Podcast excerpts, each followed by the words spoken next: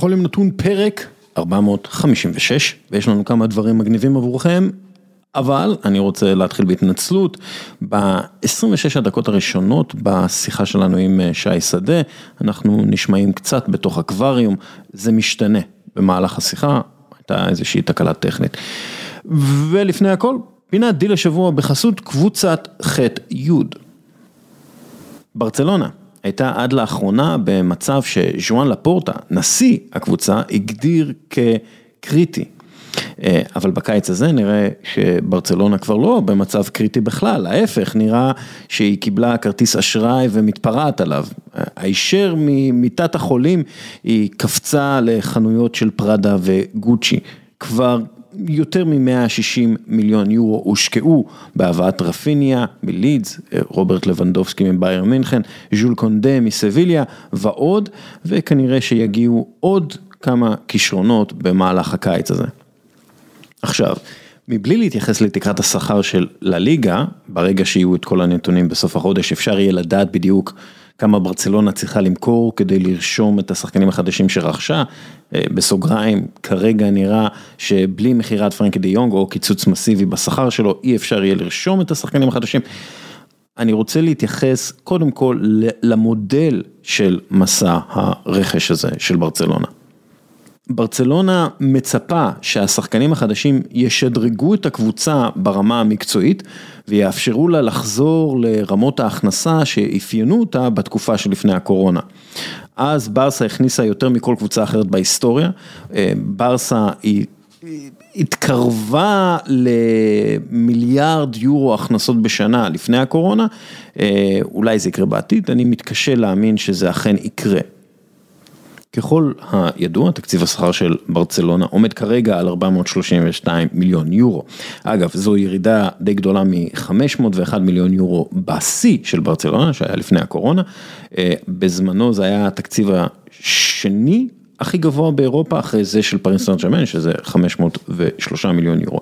בכל מקרה, בעונה שעברה, בשביל לתאם את התקציב להכנסות החדשות ולתקרת השכר של לליגה, שבנויה מהכנסות של כל קבוצה ביחס להוצאות והפסדים של שנים קודמות, בברצלונה קיצצו את התקציב דרמטית. כל כך דרמטית שהקבוצה הייתה צריכה להיפטר מלאו מסי, גדול השחקנים שלה בכל הזמנים, להיפטר משחקנים אחרים, כולל אלו שנרכשו במחירי שיא ולדחות תשלומים לשחקניה.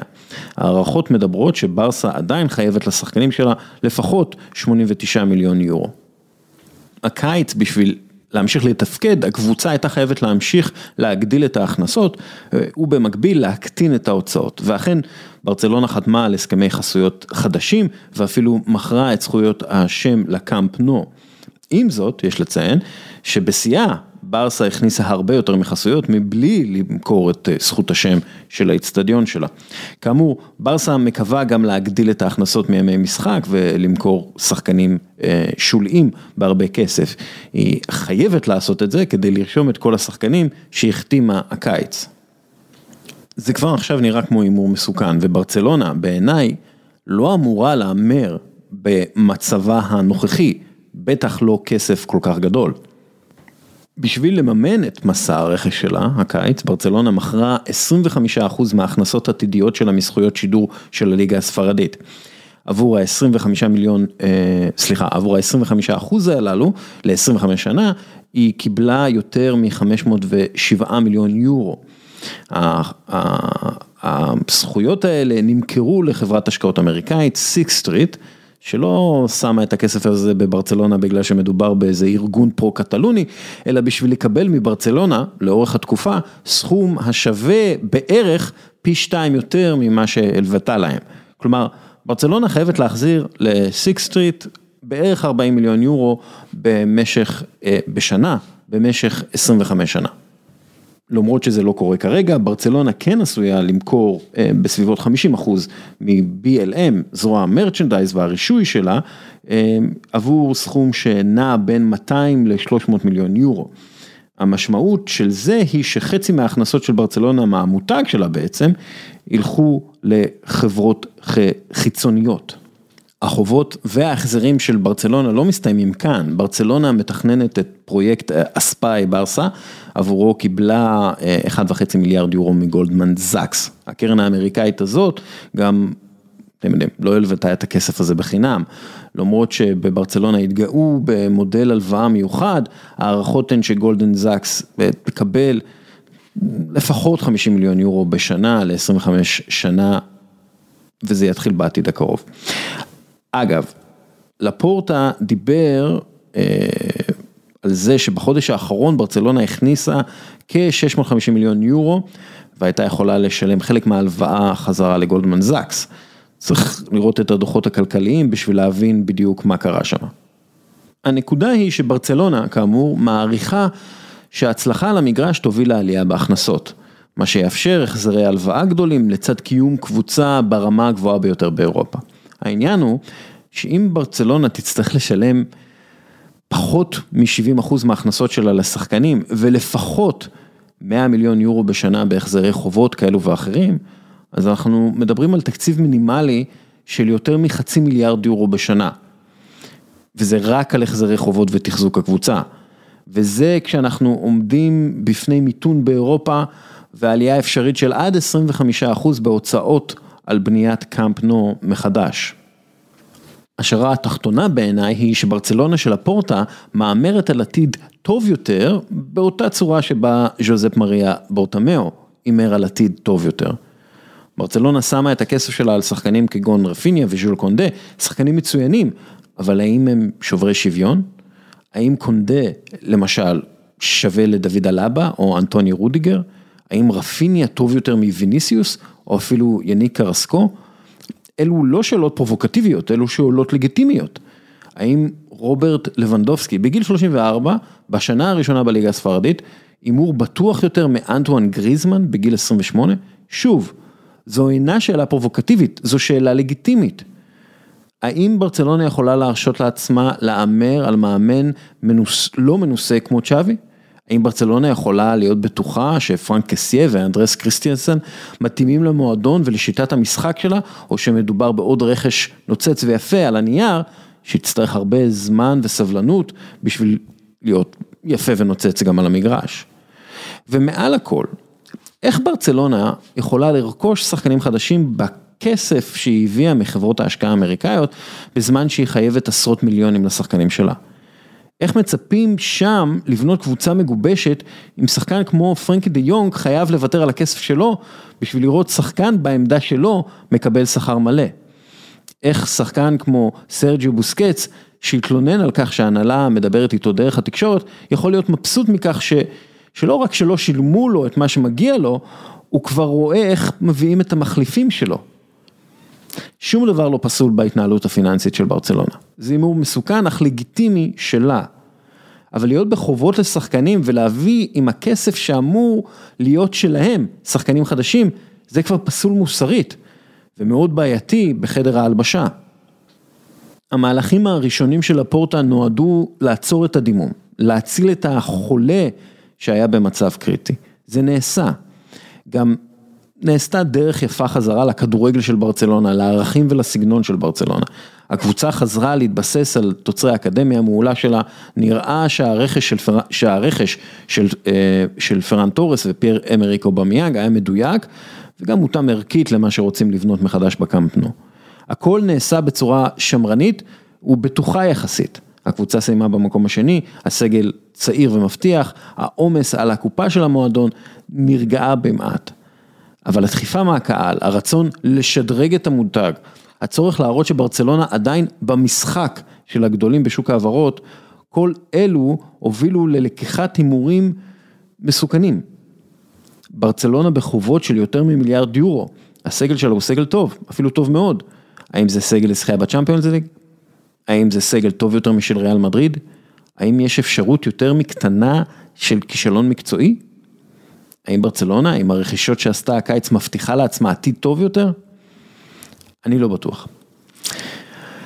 הפינה בחסות קבוצת ח'-י' שמביאה לכם את טלוויזיית אולד של LG, אלו הטלוויזיות המתקדמות בעולם, כל פיקסל מואר באופן עצמאי, זו איכות התמונה הטובה בעולם, וזה לפי כל הסקירות המקצועיות וביקורות הגולשים. מי זו קבוצת ח'-י'? היא יבואנית המותגים המובילים, LG, אייסנס, אסקו, סנדיסק ועוד. קבוצת ח'-י' מביאה את שירות 100% איתך. שירות זוכה פרסים, המאזינים שלנו יכולים לרכוש מוצר ולקבל 60 יום זכות החזרה מלאה ללא אותיות קטנות וגם אחרי שפתחו והשתמשו במוצר. לא סתם החבר'ה בח'-י' זכו בפרס המיל בתחרות היוקרתית של שירות וחוויית הלקוח. ועוד משהו, אה, ביום ראשון הקרוב אה, אנחנו עושים משהו מיוחד בהודנה, אה, בבר בפלורנטין, בר הבית, יש שם גם אפילו קוקטייל על שמי.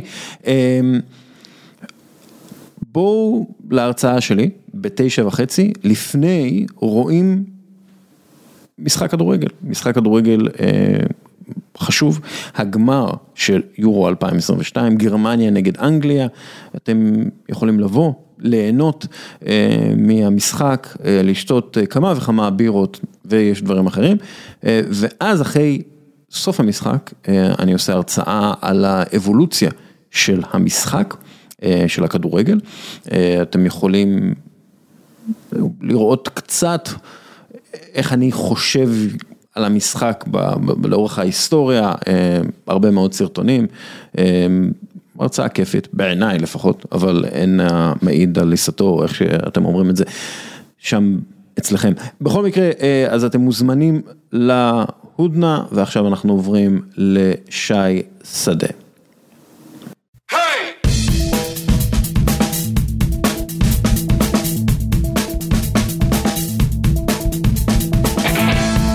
של נבחרת ישראל מול צ'לסי היה משחק ראווה באוגוסט 2019 במימון של רומן אברמוביץ' הבעלים של צ'לסי דאז. השיווק לפניו, לפני המשחק היה משמעותי ובפעם הראשונה בהיסטוריה של משחק נבחרת הנשים היה אצטדיון מלא. התייחסתי לזה כאילו זה שיא הקריירה שלי, משהו שציפיתי לו לכל החיים, מסבירה אחת השחקנים. באותו הזמן הכדורגלניות בישראל התחילו במהלך ציבורי שמטרתו הייתה לנסות להעלות את הכדורגל הישראלי על הגל הגלובלי של התעניינות בכדורגל נשים. הן פעלו תחת גוף שנקרא כדורגלניות עושות שינוי ותכננו לעלות עם חולצות, אה, עם החולצות האלה לשירת ההמנון. לא היה שום דבר פרובוקטיבי במהלך הזה, מסבירה אחת הכדורגלניות, אבל מהפחד שזה ייתפס כמחאה במהלך המשחק, מישהו מתוך הצוות הלשין, עלינו, לפני שעלינו למגרש, נכנס לחדר ההלבשה מנכ"ל ההתאחדות רותם קמר ואמר לנו במפורשות, אתן לא רוצות ללכת איתנו ראש בראש, תראו איזה אירוע ארגנו לכם, חבל שתהרסו, יהיו השלכות לזה. רוב הבנות פשוט הורידו את החולצה תוך שנייה מהפחד, אבל זה אשכרה הייתה הפעם הראשונה שראינו את מנכ"ל ההתאחדות בכל השנים שלי בנבחרת, זה מה שאומרת כדורגלנית שהייתה שם. חשבתי מה כבר יכולים לעשות לנו, להוריד תקציבים, אין תקציבים, לא ייתנו לנו מדים במידה שלנו, עשו את זה כבר נכון? לא ייתנו לנו ציוד ראוי, עשו את זה כבר, אבל מתוך הפחד הזה של יסגרו את הנבחרת, כולן עשו מה שביקשו מהן כמו ילדות טובות. אחרי אותם אירועים, היו משחקי מוקדמות היורו. שי שדה, שלום לך. שלום, שלום. בוקר טוב. את אחת מהכדורגלניות הישראליות הגדולות בכל הזמנים. מה זה כיף? את יודעת, מספרית, אה, היסטורית וכולי. אמ, ואחרי אותם אירועים בצ'לסי, אתם מתחילים לשחק משחקי מוקדמות, שאף אחד לא מקדם את זה, אף אחד לא מנסה לקדם את זה אפילו. אה, וזה הייתה סוג של נקודת שבר בכדורגל הישראלי של, של אנשים, כדורגל הנשים הישראלי, מאז אותו שיא קריירה נגד אה, צ'לסי, אה, כדורגלניות רבות, ביניהם לי פלקון ואת, עזבתם את הנבחרת.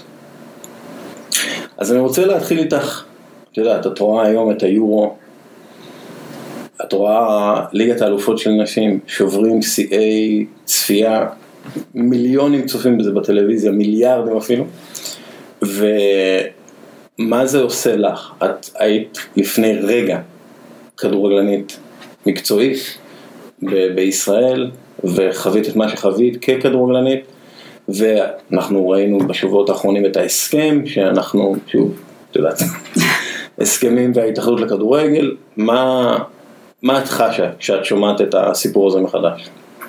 אה, אין ספק שצביתה, אה, אנחנו רואות, ואני אישית כמובן רואות את היורו ואת ההתקדמות של הענף הזה ואת הפוטנציאל שגם יכול להיות בו וזאת צביטה, כי מהמשחק בצ'לסי, אני ממש זוכרת את הרגעים בסוף שהרגשתי שוואו, היה פה שיווק נכון, היה פה הכל נכון.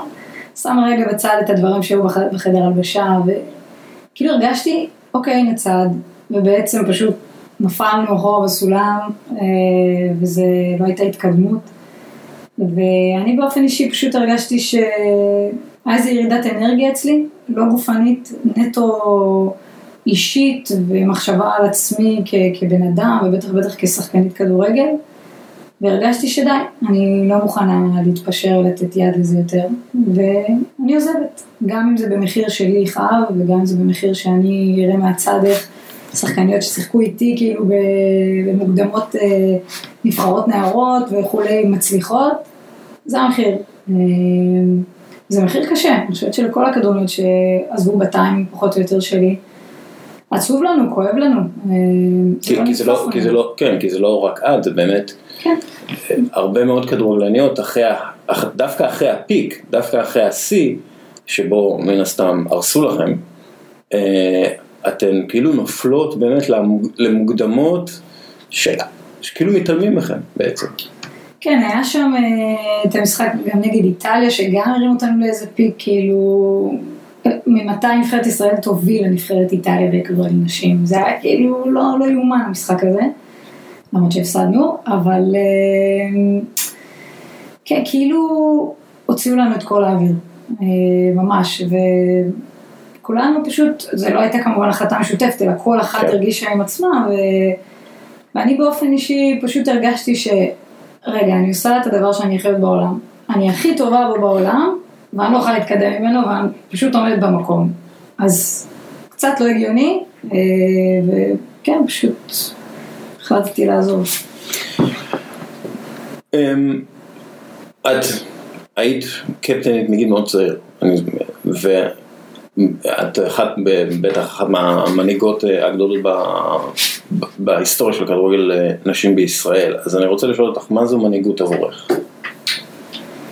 זו שאלה שבתואר השני שלמדתי עכשיו, אנחנו התעסקנו בה המון במהלך כל השנה.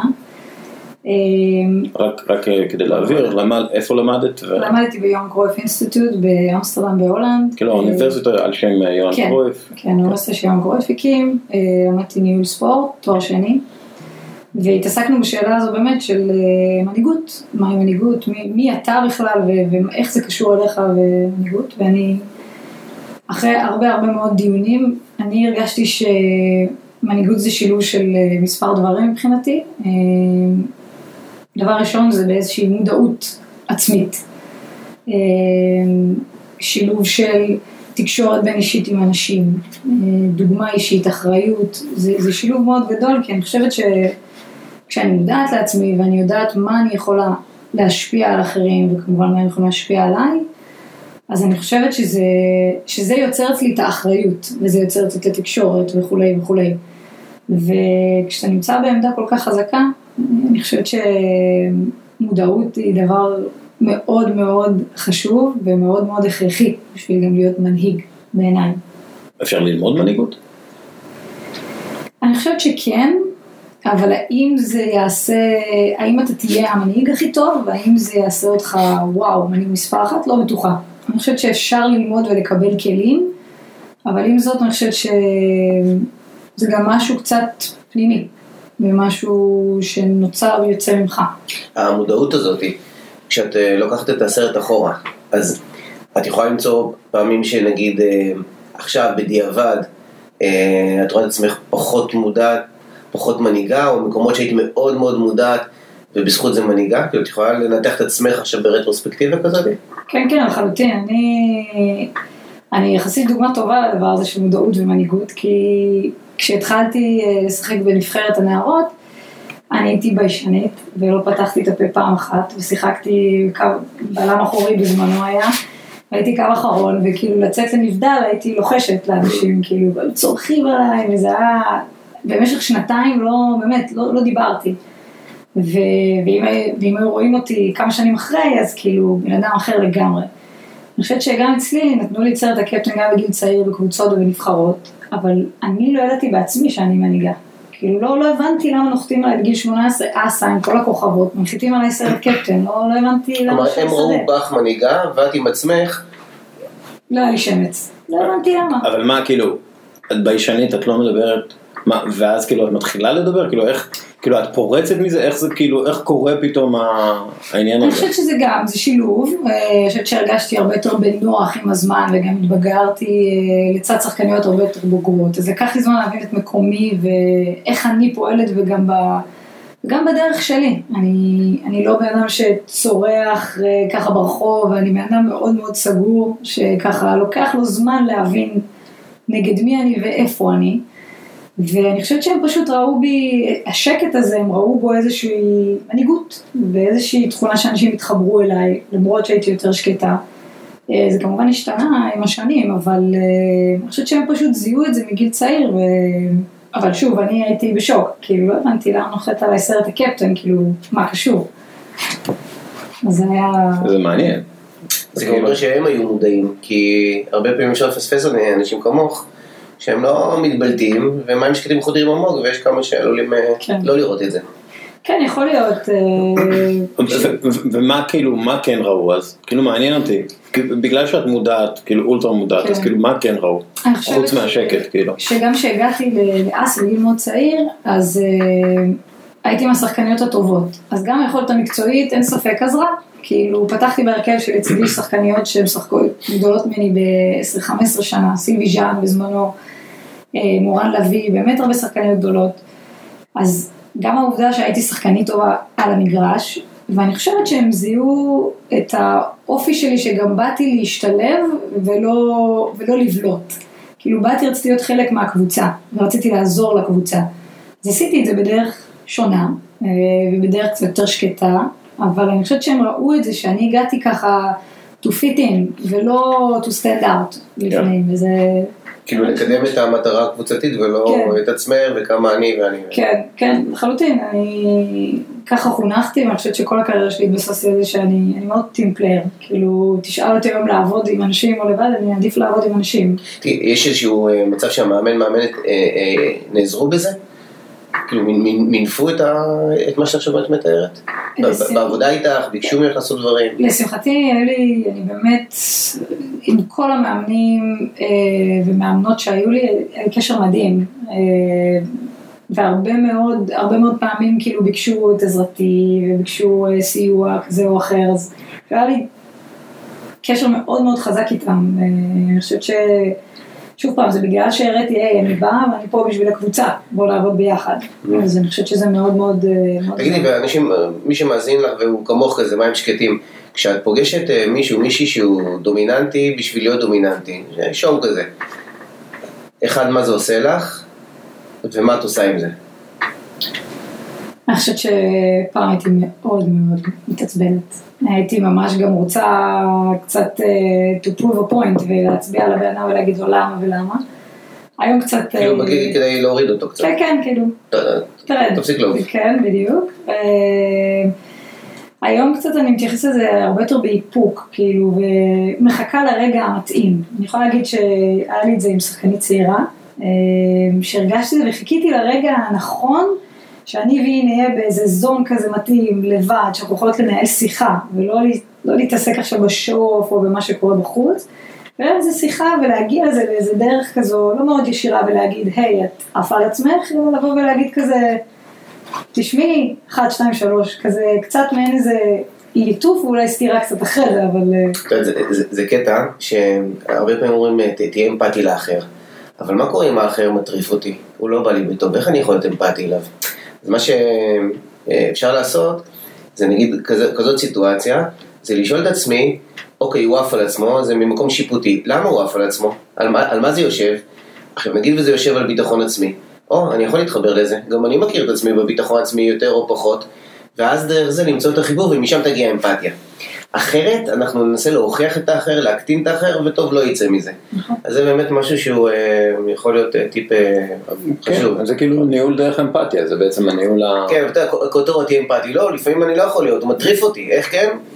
השיטה הזאת היא מאוד מאוד כן. מסייעת. יש דרך לפתרון בעיות, דרך, כאילו לפתרון בעיות דרך יצירתיות. אז אחד מהדברים שעושים, אומרים תחשוב על הבן אדם הכי בעייתי שיש לך בקבוצה, ותחשוב שכל הקבוצה הם כאלה, מה אתה עושה?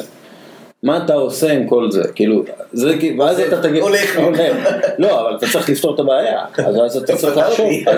יאללה ביי. ביי, אה, אבל אתה צריך לחשוב כאילו, באמת, איך אני פותר את הבעיה הזאת, ואתה ולא להאשים אלא לראות איך כן, פותרים. כן. אמ,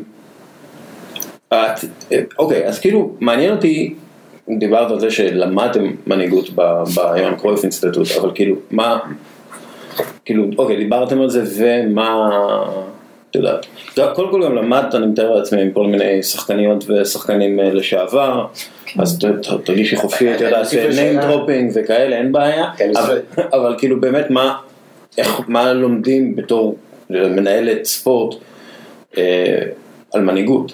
אז אני אוסיף רק לשאלה, אני מאוד סקרן על התשובה, אני- אני אחראי על התואר שני בניהול ספורט אצלנו בא באונו, וכן, מאוד מעניין המבנה. אה, אם את, גם את שומעת קצת על הלימודים בארץ, אם את יכולה לשים את האצבע על הבדלים, דגישים אחרים שאת מקבלת שם.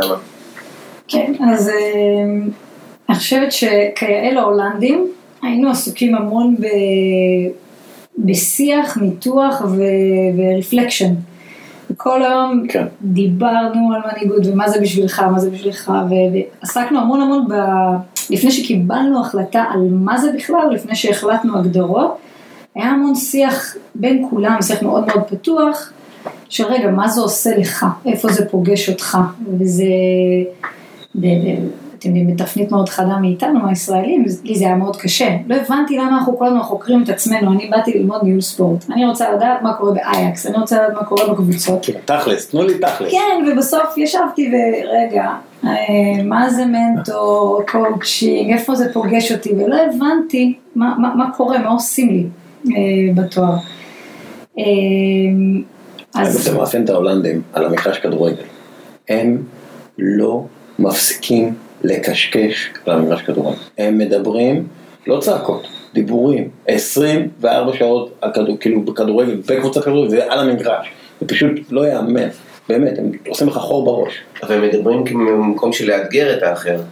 זה... לא רק מדברים, או ש- או שרק כן, זה, מדברים. זה, זה ש... בעיקר לאתגר, אבל הם, הם נורא מבססים את עצמם על, על, על מודלים ועוד לנתח את זה, כן. זאת אומרת, משהו שאנחנו בישראל נעשה בשעתיים, הם יעשו בשמונה שעות, וכאילו זה, זה, זה, לרגעים זה, לרגעים כישראלית זה הטריף אותי, לא הבנתי מה קורה, לא, הפילוסופיה שמאחורי, היא פילוסופיה, היא לא, היא לא קורית ברבע שעה. אה, וככה בהמשך גם הלימודים, כאילו התואר מתחלק ל... למספר קורסים, יש קורס של אה, אה, תכנון אירועי ספורט, ויש קורס של אה, כלכלת ספורט, ויש קורסים של שיווק בספורט, והקורסים די דומים בשם שלהם בין ישראל לבין אה, הולנד. אני חושבת שכמו שאמרתי מקודם, הם נכנסים יותר לעומק. הם מנתחים ומביאים לא מודל אחד, שמונה מודלים שנראה, והם מביאים עוד מרצה ועוד מרצה ועוד מרצה, ואני ראיתי בזה יתרון כי זה היה חדש לי להתעסק ככה, ומצד שני אני ראיתי בזה גם משהו שלרגעים קצת עיכב אותי, כי נורא רציתי שיקרו דברים, נורא רציתי לעשות משהו. אבל היום, את יודעת, בשיחות האלה, הגעת לתובנה בגלל, בזכות מישהו שאמר משהו?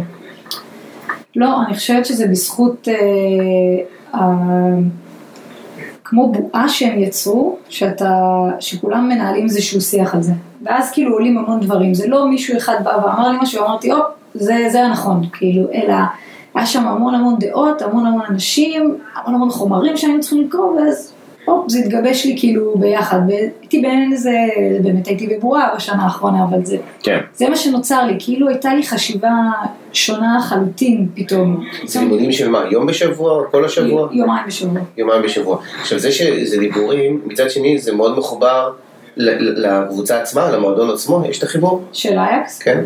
אמ, לא באופן, באופן עקיף, אבל לא באופן כל נגיד הם לומדים אירועי ספורט, אז אתם הולכים לצפות מאחורי הקלעים של משחק או... אז היינו בקרויף ארנה, והם כן שמים דגש לא למקד רק על כדורגל. מהמם. אז ראינו אירוע אה, אופניים, וראינו אירוע של אה, אה, כדורסל.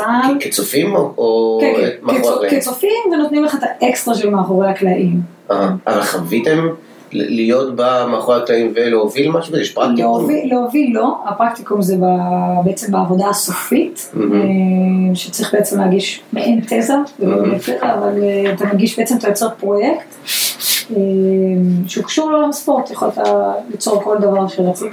אנחנו יצרנו, אני והחברים שלי לקבוצה יצרנו מי היה בקבוצה? חברים? הולנדים. אה, איזה הולנדים? הולנדים. אה, ביש- אה, אני הייתי ישראלית היחידה, וגם היינו אה, מתוך כמעט 40, היינו שתי בנות. אה, כן? כן, רוב גברים, מוחלט. מפתיע זה האמת. הולנד, הולנד, הלו, מה זה? אה, כן, כן, זה, אבל הם אומרים שזה היה חריג, שבשנים הקודמות זה, זה היה שונה. וגם היינו במיעוט אה, אינטרנשיונל, היו אה, כן, כמה. איטלקים, אה, יווני, ואני. מי הכי מפורסם? היה איש שחיין, היה שחיין איתי, אה, זכה מדליה אולימפית הולנדי. תכף יפול לי השם שלו שוב. זה לא- זה לא- זה לא ישראלי שזוכה כן, במדליה אולימפית. תכף יפול לי השם שלו, ברח לי השם שלו, כן. אבל אה, כן, פתאום אה, קלטתי שיושב לידי שחיין אולימפי שזכה ב... לא כזה, לא כזה בעייתי לקלוט שחקן אולימפי דרך אגב. זה- דווקא הוא בעייתי, דווקא למה? אתה יודע, למה? כולם גבוהים שם, כולם ענקים. הולנד זה- אה, המדינה הכי גבוהה, כן. ממוצע של מטר שמונים ואחת לגברים, כן, כן. ומטר שבעים וארבע לנשים. כן, אבל- אבל הן- מרגישות מטר תשעים, כולם. זה כן. אחת מהבעיות. דמיין אותי נמצאת שם עם המטר שישים וארבע שלי, כולם מסתכלים עליי. אה, המקום היחיד בעולם שאתה מרגיש, שאני הרגשתי בו נמוך. המקום היחיד בעולם. נראה לי גם אני ארגיש נמוך שם. אתה, צריך להיזהר שלא יזרקו עליך, בכוונה, כן, בעיה שם.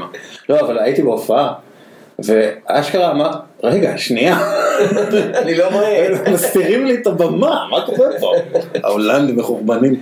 אמ, את יודעת, מעניין אותי כאילו, את יודעת, את לומדת את הדברים האלה, ואת כאילו מנתחת את, וואו, איזה חוסר מנהיגות יש בהתאחדות לכדורגל בכל מה שקשור לכדורגל נשים, כלומר, את עושה את החיבור הזה באופן אוטומטי בגלל, ה- את יודעת, מה שעברת? אה, אני חושבת ש...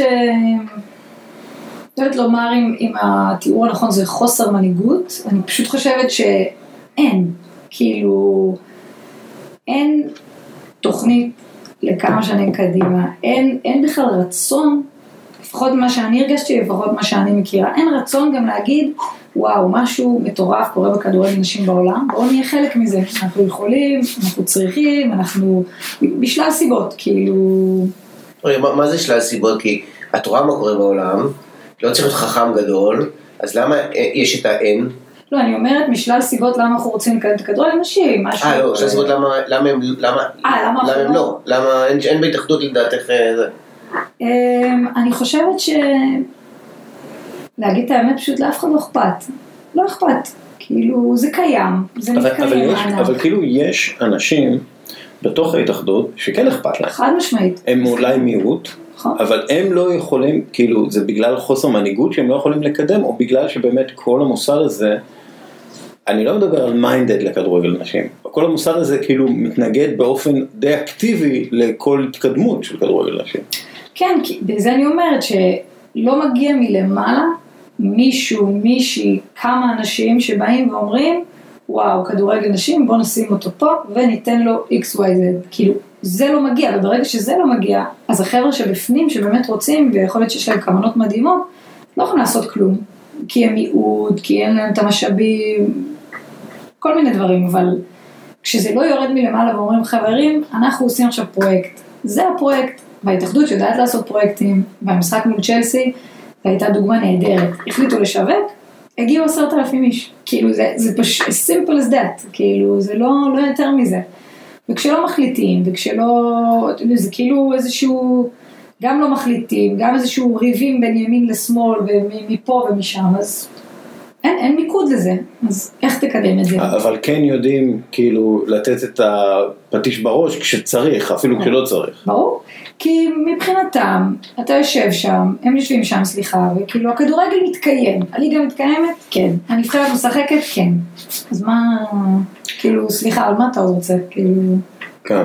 הנבחרת, דרך אגב, אה, הנבחרת ההולנדית היא נבחרת שעברה מהפך מאוד גדול בעשור האחרון. אה, לימדו אתכם משהו על זה באינסטיטוט? אחד המרצים שלי הוא היה בין האנשים, אה, הוא היה יושב ראש של קבוצה מאוד קטנה בכדורגל נשים, והוא היה באמת שותף לכל התהליך הזה, באמת גם בעיקר ב-2017.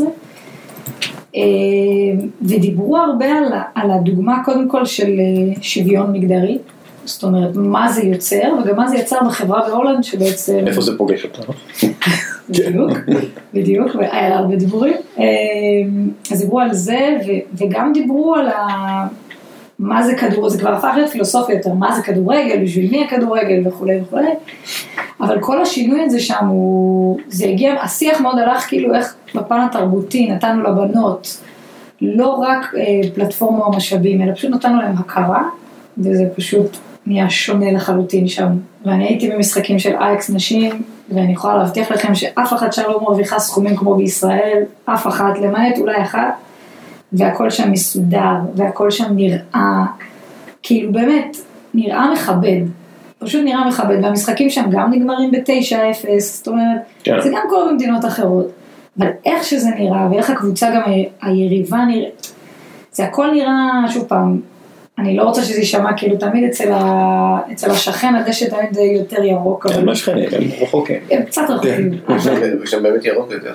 גם ירוק, גם כתום, הכל, ו- אבל זה, זה כאילו היה לי נעים. אני באתי בתור אה, שחקנית לשעבר, בתור אוהדת, כאילו ישבתי ביציע והיה לי נעים, כאילו שבאו אוהדים ועודדו את הבנות, והבנות באנרגיה מטורפת, ואתה יושב ואתה אומר, ישר כולם קופצים ל, כן, הן מרוויחות, הן לא מרוויחות. הן לא מרוויחות יותר ממדינת ישראל בהבטחה, כאילו, וזה זה מטורף, אבל... אה, נמשיך עם הקטע הזה, ואני שנייה רוצה לחזור לתוכנית הלימודים עצמם.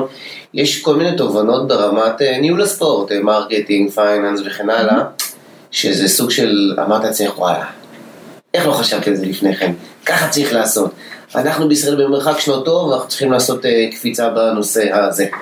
זה לא היה נושאים ספציפיים, זה היה בעיקר מה שאמרתי של תכנון.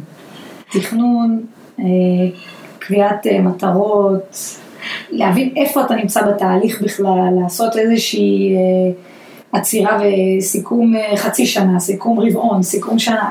כאילו, אתה חושב על תהליך. אז סליחה על השאלה, הייתי יכולה גם ללמוד שם MBA רגיל, מהמם. ואני בטוח שכל מה שאת מתארת הוא אינהרנטי, הוא הוא בעניינים, לא? כאילו זה לא חייב להיות רק ספורט. א', יכול להיות. אה, אני רציתי לשים דגש יותר על עולם הספורט, ואני רציתי את הדמויות שנמצאות ביום קרויף אינסטיטוט, ש- שאני אהיה ככה מעורבבת יותר, ו... ובאמת ה- גם האג'נדה של המוסד עצמו, של להביא אנשים מהספורט למשרות ניהוליות, זה משך אותי הרבה הרבה יותר מאשר ללכת לאוניברסיטה רגילה. אוקיי. אבל ב- בגישה ההולנדית זה נכון, זו הגישה ההולנדית. וזה מה ש... בגלל זה הלכת ללמוד, כלומר את עכשיו, כבר, את מצאת שם עבודה בתחום? לא, לא, אני עדיין עובדת uh, עצמאית, uh, יש לי עסק שמייעץ ומלווה ספורטאים למכללות בארצות הברית, כן, אנחנו נדבר עליו גם כן. כן, אז uh, לא, לא, יצאתי לשנה ל- ללימודים, וככל הנראה אחזור לישראל, um, עוד לא סגור סופית. אמ, כש- מי כאילו מרצה שם, רק בשביל שאת יודעת, שנבין כאילו במה מדובר, כי אה, אתה יודע, אנשים שלומדים, אני לא לומד, ב- באופן רשמי לפחות. כל הזמן לומד. אני כל הזמן לומד, אני פשוט לא, אני לא יכול לשבת מול, אה, בכיתה, אז אני לא, לא לומד. אמ, רק התנצלות קלה, הסאונד אמור להשתפר עכשיו. היה איזושהי אה, תקלה קלה. אוקיי, חזרה לעניינים. כולה 27 דקות ב- מתחת למים. אה, אחד מהדברים, כאילו לומדים הרבה יותר בשיחות בעיניי ובהשתלמויות ובלהגיע לבן אדם שעשה משהו בחיים שלו ויודע איך לתקשר את מה שהוא עשה. אז באמת, איזה, איזה אנשים עשו את זה טוב שם במוסד? אז א', אה, השתלמות אחת הייתה לנו בהתאחדות לכדורגל ההולנדית. אה, המנכ"ל של ויטסה, שהביא בזמנו את שרן ייני אה, לויטסה, גם העביר לנו הרצאה. והפאונדר של אה, ג'וגו, אה, כן, זה... גם היה. אז היו, היו הרבה אה, פעילויות ככה שבאמת נפגשנו עם אנשים, ושוב פעם, זה אנשים שאני חושבת שבישראל, כאילו לא הייתי יודעת מי זה המנכ"ל של ויטסה, עם כל הכבוד, אבל פתאום יושב מולך אדם ו... ומספר לך באמת מה קורה בתוך המועדון, ואיזה הסכמים הם עשו בזמנו עם צ'לסי על השאלת שחקנים וכולי, וזה מכניס אותך ככה לעניינים שקורה משהו מאחורי הקבוצה הזו שמשחקת על הדשא. וזה, לי לפחות, זה מה שהכי עניין אותי, גם, ב, גם בהתאחדות ההולנדית, זה מה שעניין אותי לדעת, מה, שמונה מגרשים אני רואה מולי, איפה, איפה הנשים משחקות, מה, מה, מה קורה, איך, איך השתנה הכל בכדורגל נשים, זה, זה, אחת ה, זה אחת השאלות הראשונות שהגעתי גם להולנד ושאלתי ונפגשתי עם בחורה שהייתה אחראית בזמנו על איזה פרויקט בכדורגל נשים. אה, ואיך שינו שם באמת? כאילו מה, מה, איזה צעדים, כאילו אפשר, את יודעת, לקחת משם? כן, דבר ראשון אני חושבת שזה, כמו שאמרתי, בהכרה וגם בהצהרה של ההתאחדות של, אוקיי, אנחנו לוקחים את זה צעד, עכשיו, לא בהכרח צריך לצאת באיזה הצהרה עם שלט ולהגיד שלום, אנחנו יוצאים לכדורגל נשים, אלא מספיק שאתה בא לקבוצות ואתה מעודד אותם להקים קבוצות נשים.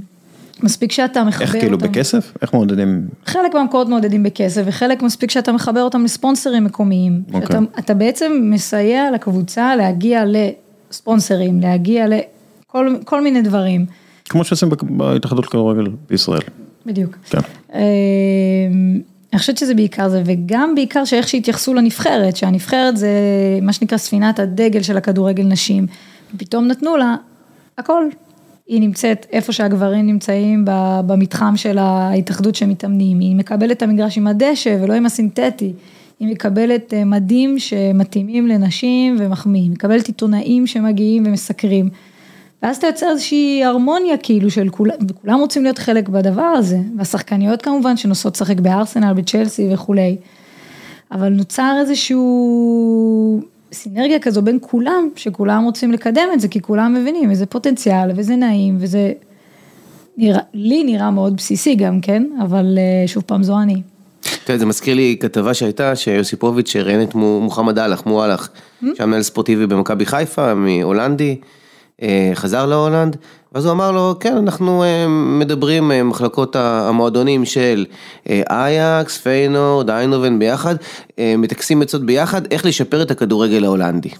שזה מאוד מתחבר לי למה שאת אמרת, שהם עסוקים בלדבר ולנתח ובפילוסופיה. ואז הוא שואל אותו, תגיד, אתה רואה את- את הפועל באר שבע, מכבי חיפה, מכבי תל אביב, יושבים ביחד, באמת, על אמת שעות על גבי שעות ומנתחים את הכדורגל הישראלי ואיך אפשר אה, להרים את הדברים האלה? אז הוא אומר, כאן נעוץ ההבדל בתרבות בין ישראל לבין אה, הולנד. זה גם בכדורגל נשים ככה, אבל אני מרגישה שבמקום לקדם מטרה אחת, כולם רבים עם כולם, כי מתעסקים ב... הוא קנה את ההיא והוא לא קנה את ההיא והוא לא רוצה להשאיל ולעשות דווקא, כאילו, במקום שנעבוד באיזושהי, ברור שיש יריבות ויריבות ספורטיבית, זה מצוין, אבל אה, לקדם מטרה אחת. במקומות, במקום הכי קפיטליסטי בעולם, תחרותי, ה-NBA, המועדונים עובדים ביחד על המשחק, כדי לשפר את המשחק.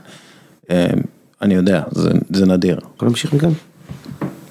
נכנסת לזה, כן, תמשיך.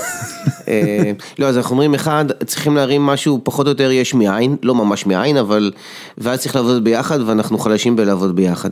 אני רוצה לשאול על ההיבטים התרבותיים, איך נתפס כאן הכדורגל לנשים, דעות קדומות, ומה שתפס, אה, שתפס את העין שלי, קראתי פעם כתבה שלך, שאת אמרת, שדווקא ההתנגדות הכי גדולה שאת חווה, זה מהאימהות, מהנשים, שזה הפתיע אותי.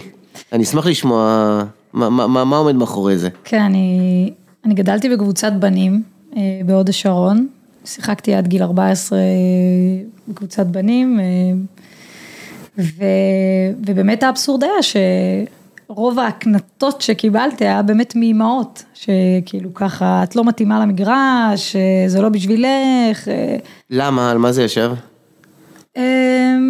אני חושבת שזה בעיקר בעיקר בישראל זה פער תרבותי של כאילו לא, לא נתפס, לא משנה אם זה גבר או אישה מסתכלים על אה, ילדה, זה לא, זה לא מתחבר להם שילדה כאילו הולכת עם כדור כדורגל והיא יותר טובה מהבן שלהם. וגם כמובן זה היה איזשהו אגו אישי כזה שאת הבן שלה אני ניצחתי ואת הבן שלה אני עברתי, כאילו איך בת עושה את זה לבן.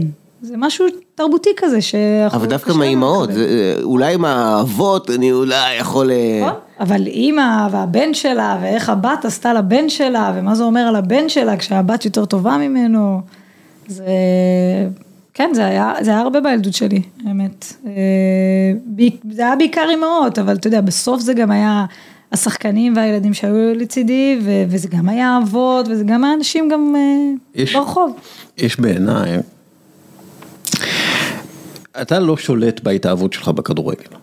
אתה מתאהב בכדורגל, לא, בגיל חמש, שש, אבא לוקח אותך למשחק, אתה רואה משחק בטלוויזיה, לא משנה איך, כן, מישהו הביא לך מגן זהה של הפועל תל אביב, אוקיי, זה לא משנה איך, אתה מתאהב במשחק הזה, ואתה מתאהב בזה לפני שאתה בכלל מודע למגדר, למיניות, לכל הדברים האלה.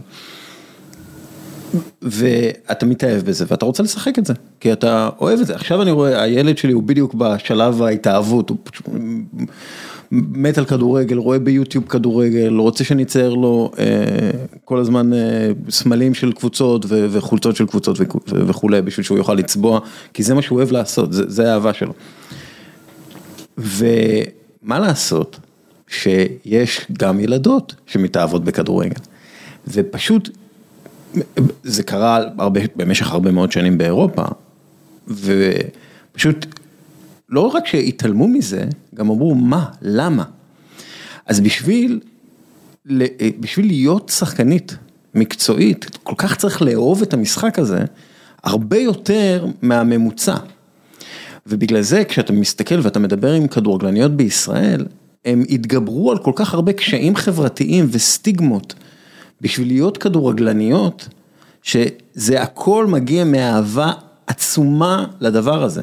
ואנשים פשוט לא מעריכים את זה, לא מעריכים את הכמות הקרבה ואהבה שהם שמים במשחק הזה בגיל, באמת, בגיל, כש, כש, כשנכנסים בהם על זה כל הזמן, כל הזמן ה- ה- שואלים אותם אם הם שוות משהו בכדורגל, כל הזמן מטילים בספק את, ה, את, ה, את האהבה הגדולה שלהם למשחק הזה, וזה אחד מהדברים הכי מרתיחים שיש בישראל, אה, סורי על הרנט. אה, אבל אתה יודע, מצד שני, אני, אני שנייה עכשיו אייצג, אני לא, אני לא מהתחום של כדורגל נשים.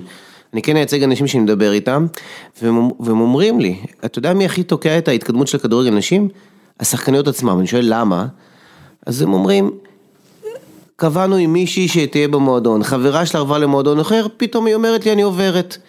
הוא אומר לי, תגיד, זה נראה לך הגיוני בכדורגל אה, בנים? דבר כזה יקרה. אה, צריך אה, למדוד אה, משקל, אחוזי שומן ויש קצת רגישות, כדור- הכדורגלנית אומרת לי, לא מתאים לי, אני לא, לא נמדדת. אני לא מבין, את רוצה להגיע רחוק, את חייבת, אז הם אומרים לי שכאילו צריך להסתכל על זה, והם אגב אומרים, הם, הם גם חושבים שזה לא נכון, כל מה שקורה מסביב, כל מה שאת אמרת, הם לא מתנגדים לזה, הם רק מוסיפים עוד, עוד שכבה ש, של קושי גם מתוך המקום עצמו. איך את רואה את זה? מסכימה לחלוטין, ברור, אנחנו, גם לנו יש מידת אחריות, אה, אין ספק. פשוט זה תמיד מצחיק אותי, כי תמיד הולכים לשחקניות אחרי כבר מה שעשו, אז אומרים, אה, אבל גם לשחקניות יש מידת אחריות. בעיניי, בראש ובראשונה, גם לנו יש מידת אחריות, כאילו, אין ספק. אה, החלטות כאלו, כמו הדוגמאות שנתת, ברור, זה, זה, זה מוציא את כל השחקניות ואת כל הענף כחובבני. אז אין לי ספק שלנו יש את האחריות. אה, אני יודעת שכל החיים שלי שמתי תמיד את הכדורגל מספר אחת. לא לקחתי עבודות כי רציתי שזה לא יתנגש לי עם כדורגל, לא חשבתי על העתיד שלי, כי לא רציתי, כאילו, ידעתי רק כדורגל, שהחברים שלי חלמו להיות רופאים, אני ידעתי שאני הולכת להיות כדורגלנית. זה, אני ממש זוכרת הימים, כאילו, אם זה בית ספר יסודי, תיכון, לא חשבתי קדימה, כאילו, שהחברים שלי דיברו על פסיכומטרי או צבא, מה זה בכלל, אני, אני כדורגלנית, כאילו, זה מה שאני עושה. מה שאוריאל אמר, איפה לך היה חיבור בגיל 4-5 כזה, ממתי זה נדבק לך? הייתי ילדת טומבוי אה, ממש מלידה, אה, אבא שלי היה שחקן אה, שוער כדוריד. איפה? בהפועל רמת גן. רון ילדה, קופמן החליף אותו, או הוא החליף את רון קופמן, לא יודע. אה, באמת? סתם, סתם, צוחק. הם למדו ביחד, אז כן. יכול להיות שהיה שם משהו. קבוצה אה, טובה. כן, אז היה לי כאילו חיידק הספורט היה בי תמיד, אה, כדורגל, כדורסל, כיתה ד' בערך אמרתי, טוב, אני אני בוחרת בכדורסל. אה, לא היית בכדוריד? לא, לא, כדוריד לא, אני כדורגל, כדורסל. אגב, כשאני שיחקתי כדוריד, אה, כיתות ה', ו', ז', כזה מין, השחקן הכי טוב היה היה הרכזת. כן, היא כפכפה את כולם, היא הייתה תותחית חבל הזמן. לא מפתיע. אמ, אז אני בחרתי כדורגל, כדורסל, ואז באמת בחרתי כדורסל, הספיק לי אימון אחד והבנתי שאני עם הידיים, אה, זה לא יסתדר. חתכתי אה, באופן מוחלט לכדורגל, ו... ופשוט נוצרה איזושהי התאהבות כזו, כמו שאמרת פה, זה... אין לי דרך להסביר את זה, כי אני חושבת שהבנתי את גודל ההתאהבות רק המון המון שנים אחרי זה, שהבנתי כמה הקרבתי כאילו לדבר הזה, כמה עברתי חרם בילדות שגרם לי להתקפי אה, חרדה ונשירת גבות וריסים, כאילו זה היה סרט לילדה בכיתה. כי, כי שיחקת כאילו כדורגל עם בנים? כן, עשו עליי חרם, כי הייתי, הייתי עם הבנים ולא הייתי בת כמו שצריך עם טייץ וקופצת בגומי. אז עשו עליי חרם וזה השפיע עליי כמובן, אה, כמו שאמרתי, התקפים כאלה ואחרים. וכשאתה מספר את זה לבן אדם ששומע את זה, אומר וואו איזה ילדות, כאילו איך עברת את זה. מצד שני, אני באותם שנים, כאילו הייתה לי את הילדות הכי כיפית, שיחקתי כדורגל, מה אכפת לי, הייתי עם הכדור במגרש ולא לא עניין אותי כלום, אבל רק בדיעבד הבנתי מה עברתי. לה- תגיד, איך ההורים שלך קיבלו, רואים שהילדה אה, מוחרמת, הם ניסו לדבר איתך אולי עזבי כדורגל, או שתמשיך, מה- מה מה הייתה התגובה שלהם? לא, אף פעם לא. הם בכלל ידעו מזה, מכל החרמות כן, וכל כן, זה? הם ידעו הכל, הם ידעו הכל. אה, ההורים שלי הכי תומכים בעולם, אה, תמכו בי בכל שלב. לא היה אפילו רגע קטן של להגיד, ותרי על זה, זה לא שווה את זה. זה... הם תמיד היו שם, לקחו אותי לאימונים, ומאמנים אישיים, ומה שצריך, כאילו הם היו לא ברמת בוזגלו, אבל הם היו תמיד תמיד, כאילו באמת, מספר אחת, והכי עודדו אותי להפך, כאילו תעשי מה שאת אוהבת. ואת מתחילה לשחק עם בנות, כאילו, נערות כבר, נכון? כלומר, את לא, אה, כאילו, אין, אין, מן הסתם, אין קבוצת ילדות בזמנו, אין, אה, אין כאילו, ילדות ואין נערות. אז מתי את מתחילה לשחק עם כאילו, אז בגיל 14, אה, שזה בערך שנה לפני שהפכת למקצוענית, לא? כן, אז כאילו. בגיל 14 אני כבר לא יכולה להמשיך עם הבנים. כן. אה, גם חוק וגם כבר הם נהיו קצת גדולים יותר ממני. טסטוסטרון, אין מה כן. לעשות, כן. ובגיל 15 אני קופצת לבוגרות כבר. כן. והתחלתי להתאמן קצת בהפועל פתח תקווה, קצת בכישרונות חדרה. ואז שם המסלול שלי כבר עם אה, רמת השרון, ואסא תל אביב, והפועל רעננה כבר התחיל. אז בעצם מבחינתי אני הייתי מקצוענית כבר מגיל 15-16, כאילו לא... כבר קיבלתי כמה שקלים בגיל 16, כאילו, ומימנתי את עצמי. אז משם זה כבר אגב, אתה מתחיל. יודע, יש עוד ענף שלגמרי גברי, והבנות נכנסו ביג טיים, ממש יפה, אה, גלישת גלים. אה, מאוד מעניין, כאילו, לראות את זה. אה, הגולשות, הגולשים הכי טובים בישראל הם גולשות. בגלים, כן. לליאור. כן, כן, משפחת כן. לליאור. אגב, אה, ראיתי אותה גולשת בתל אביב, וואו, זה מדהים. עכשיו, זה יפה גם לראות את האינטראקציה בין הגולשים אליה, ויש גם קטע של לריב על הגל, והיא מקבלת את הכבוד, קודם כל היא מדהימה, היא באמת ברמה גבוהה. אה, אבל זה הכי אה, קטע גברי כזה, זה, זה, זה אבל- אפילו יותר מכדורגל נשים גברים, כי זה על אותו מגרש, נאבקים על אותו הגל, ויש כאן בואנה, אני הגבר, מה, היא, תיקח לי את הגל, אני אראה לה מה זה. ולמרות זאת, אני רואה שינוי ממש דרמטי, כשאני הייתי ילד, לא הייתה גולשת אחת, אחת לא הייתה. ועכשיו, תראי בחופי תל אביב, אני, אה, אגיד לך, אני אגיד לך משהו על גלישה שאני חושב שהוא, אה, תראה זה מגניב, כן, גם הם, הם בכלל, הם שתיהן בלונדיניות כאלה וזה, נראות כמו מקליפורניה, אז זה, מגניב, ואני אני גם כן, דרך אגב, ש, אני גלשתי גם, וכמעט ולא היו בנות, והיום אני הולך, ל, כשאני הולך לים, אז אני הולך לים, וחצי מהגולשים הם אה, גולשות, וזה כאילו, זה שינוי מדהים. וזה, דרך אגב, זה ספורט מדהים, כאילו, קור, אה, גרעין, כל מה, הדברים מה האלה. יש שמה? שהרבה יותר קשה, נכון? כי הם נאבקים על אותו הגל, שבכדורגל נשים לא מצליחות, כאילו זה מעניין לחקור את הפערים האלה. אני חושבת שאתה שואל את זה על ישראל, אבל תשאל את השאלה הזו בהולנד, זה לא יענו לך את אותו דבר. כי בהולנד אה, כדורגל נשים אה, הוא אה, חלק מהסיפור. אני, כאילו בישראל זו השאלה למה לא עובד, כן. וזה כנראה הבעיה היא כשיש- אצלנו. כשיש היא דוגמה לא שכן עובד, את. מבינה? זה- כן, זה מעניין. הבעיה היא לגמרי אצלנו. אני אני חושב הרבה פעמים, אני גם כתבתי את זה עכשיו בטור, כתבתי טור אה, על זה, אה, אם אתה אוהב כדורגל וצופה בכדורגל כל החיים שלך, ואתה שונא כדורגל נשים, זה כנראה לא בגלל שאתה לא אוהב כדורגל נשים, זה כנראה בגלל שאתה שונא נשים. ואני חושב שיש בעיה מאוד חמורה כאן בישראל, המצ'ואיסטית, של שנאת נשים. וצריך כאילו לדבר על זה. יש אנשים, הרבה מאוד אנשים, ששונאים נשים, ורבים מהם לצערי גם בהתאחדות לכדורגל. לא, לא מתחבר לזה. מה זה שנאת נשים? מה זה שנאת נשים? אה, חסר? הסיבה מספר אחת לטרור אה, אה, דומסטי בארצות הברית זה אינסלים ושונאי נשים. מה זה שנאת נשים? שנאת נשים זה לשנוא אישה, לא לחשוב שמגיע לה את המעמד שמגיע לגבר.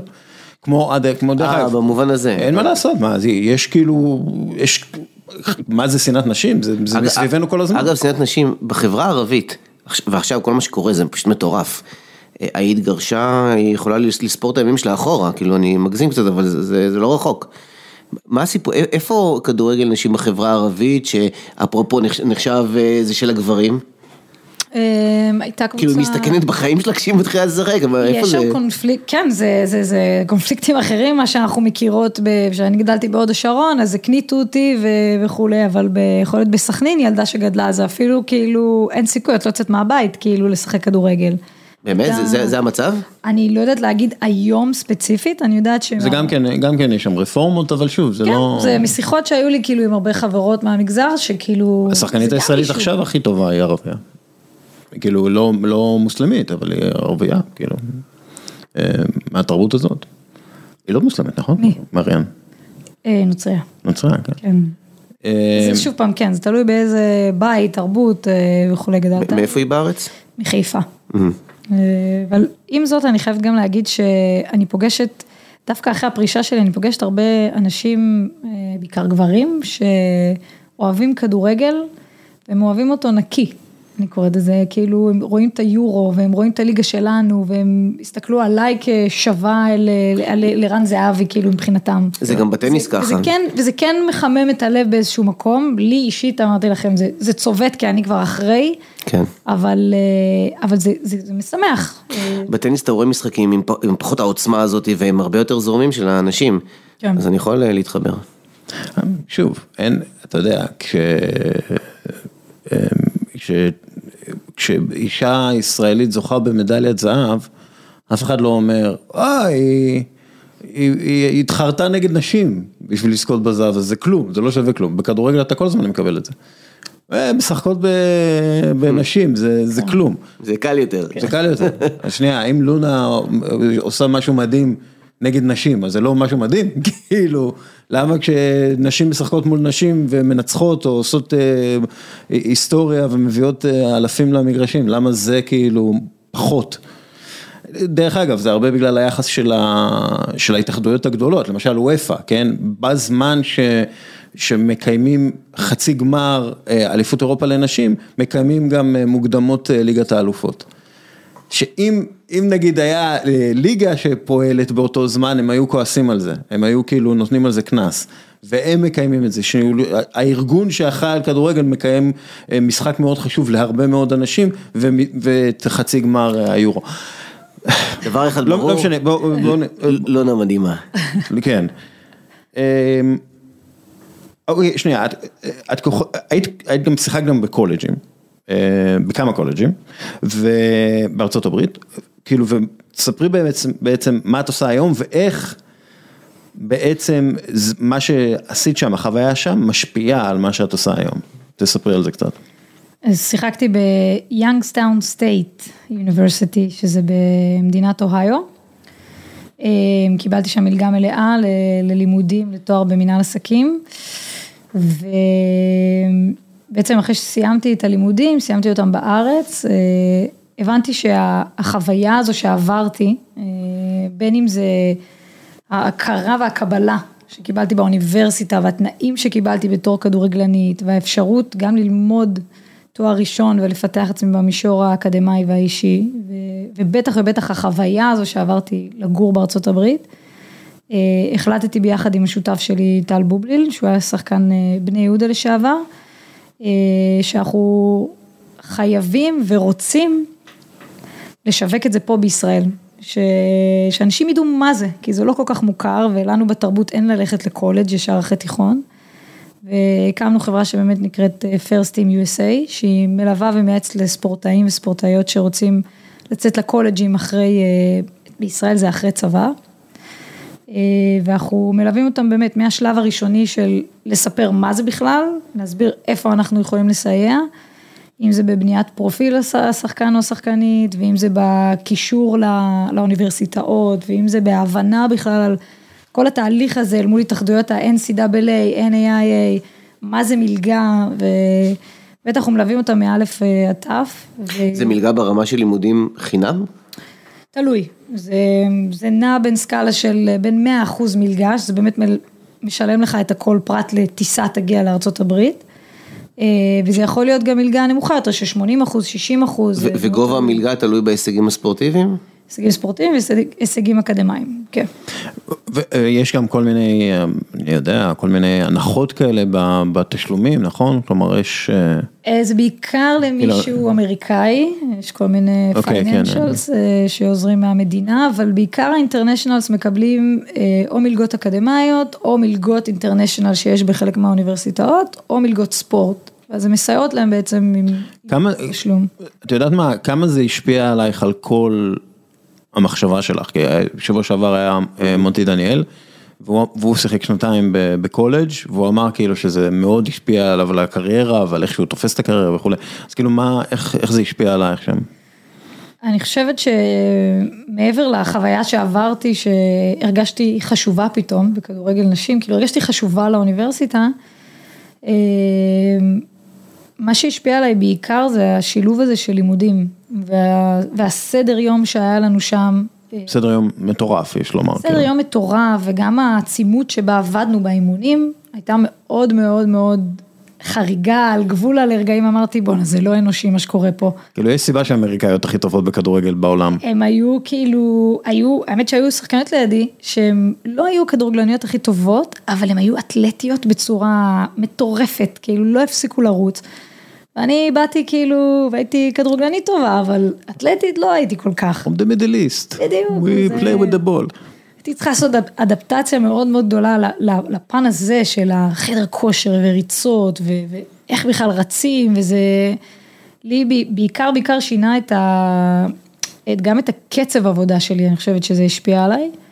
ובפן האישי, כמו שאמרתי, זה כל הסדר הזה והלימודים, מה שזה נתן לי לקריירה, ומה שזה נתן לי גם לחיים, אני מאוד מאוד נהניתי.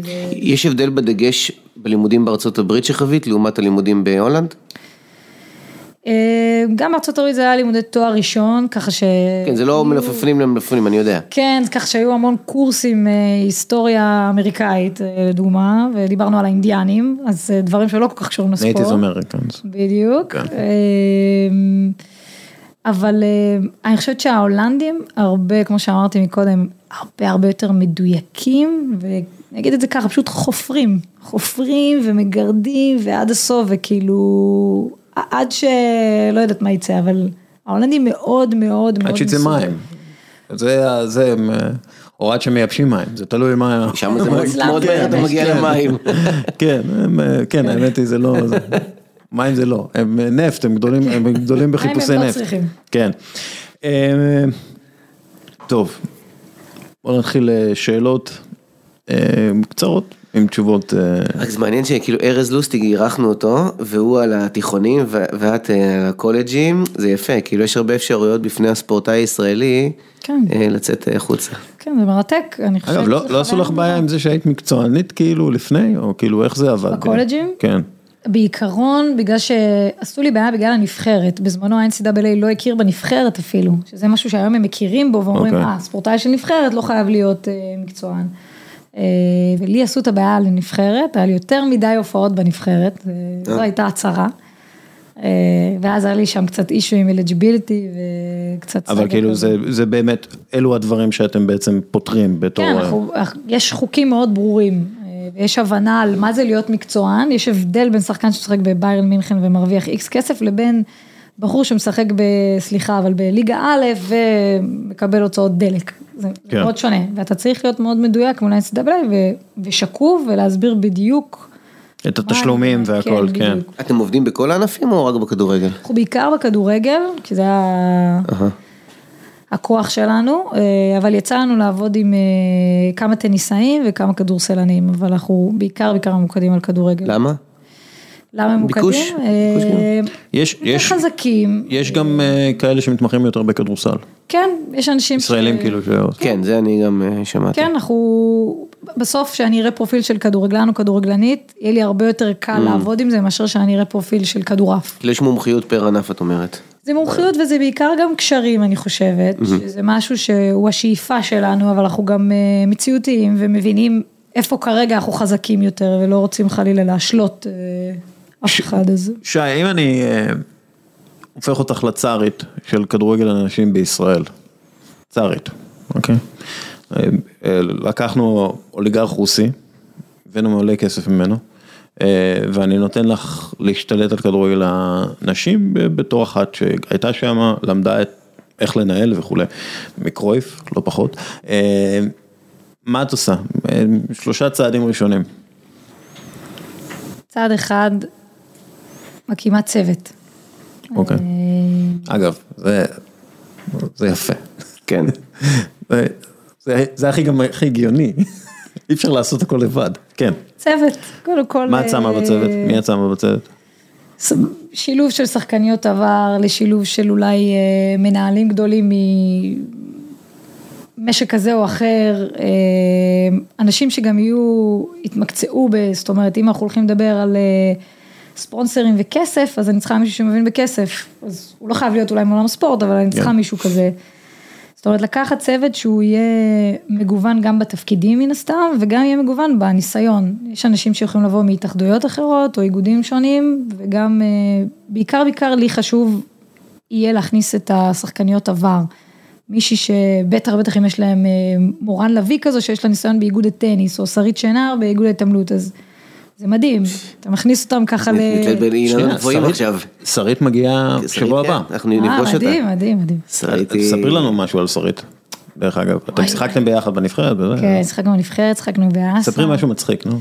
מה, אבל... אין מצחיק על שרית, שרית מקצוענית, זה אין מצחיק שרית. נו. בטוח, מה?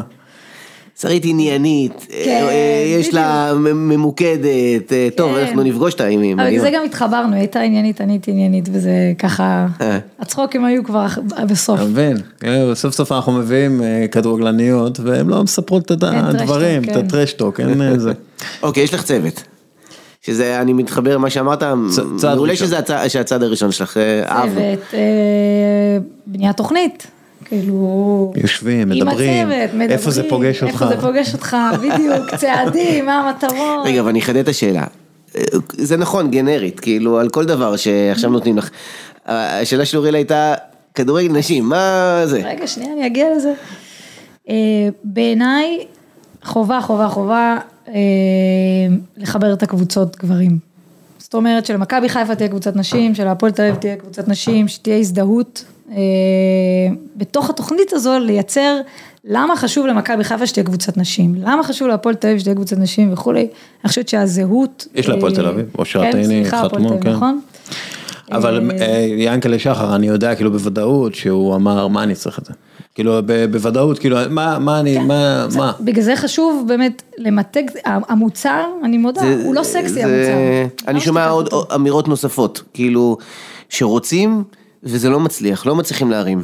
לא מצליחים להרים. אפילו בגלל- ברמה של קח תקציב, לא, לא, אבל זה שלך, לא מצליחים. לא מצליחים להרים בגלל שזה זה, זה קצת כמו, יש אבן גדולה בכביש. אז אתה אומר, אני לא אתאמץ כדי להזיז את האבן הזאת, אני אסע פשוט בכביש אחר, כן? למרות שהכביש האחר בכלל לא מביא אותנו לאותו מקום. אבל כאילו, צריך להגיע להחלטה, אנחנו רוצים להגיע למקום הזה. יש אבנים בכביש, נזיז אותם, אין בעיה. אבל לא, אף אחד לא מוכן להתאמץ להזיז אותם. כי אני חושבת שבאמת לא מבינים מה זה יעשה למועדון כמו מכבי חיפה, מה זה יעשה ל... זהו, זה בדיוק, אולי הגישה באמת שמסתכלים שרואים אבן, אבן זה מכשול, זה מעצבן כזה. הם צריכים לראות הפוך את ההזדמנות, יש כאן אפשרות להוסיף המון המון ילדות, זה, זה ביזנס. בריאל סוסייד... ברגע שהם לא יראו אבן ויראו את ההזדמנות, אני חושב שהמצב יהיה אחר, ולדעתי בתוכנית שלך, תשכנעי אותם, תראי להם את הלא אבנים, איך נקרא לזה? לא יודע מה. בריאל סוסיידד אמרו לי משהו מאוד ברור, יש להם קבוצת נשים מאוד חזקה.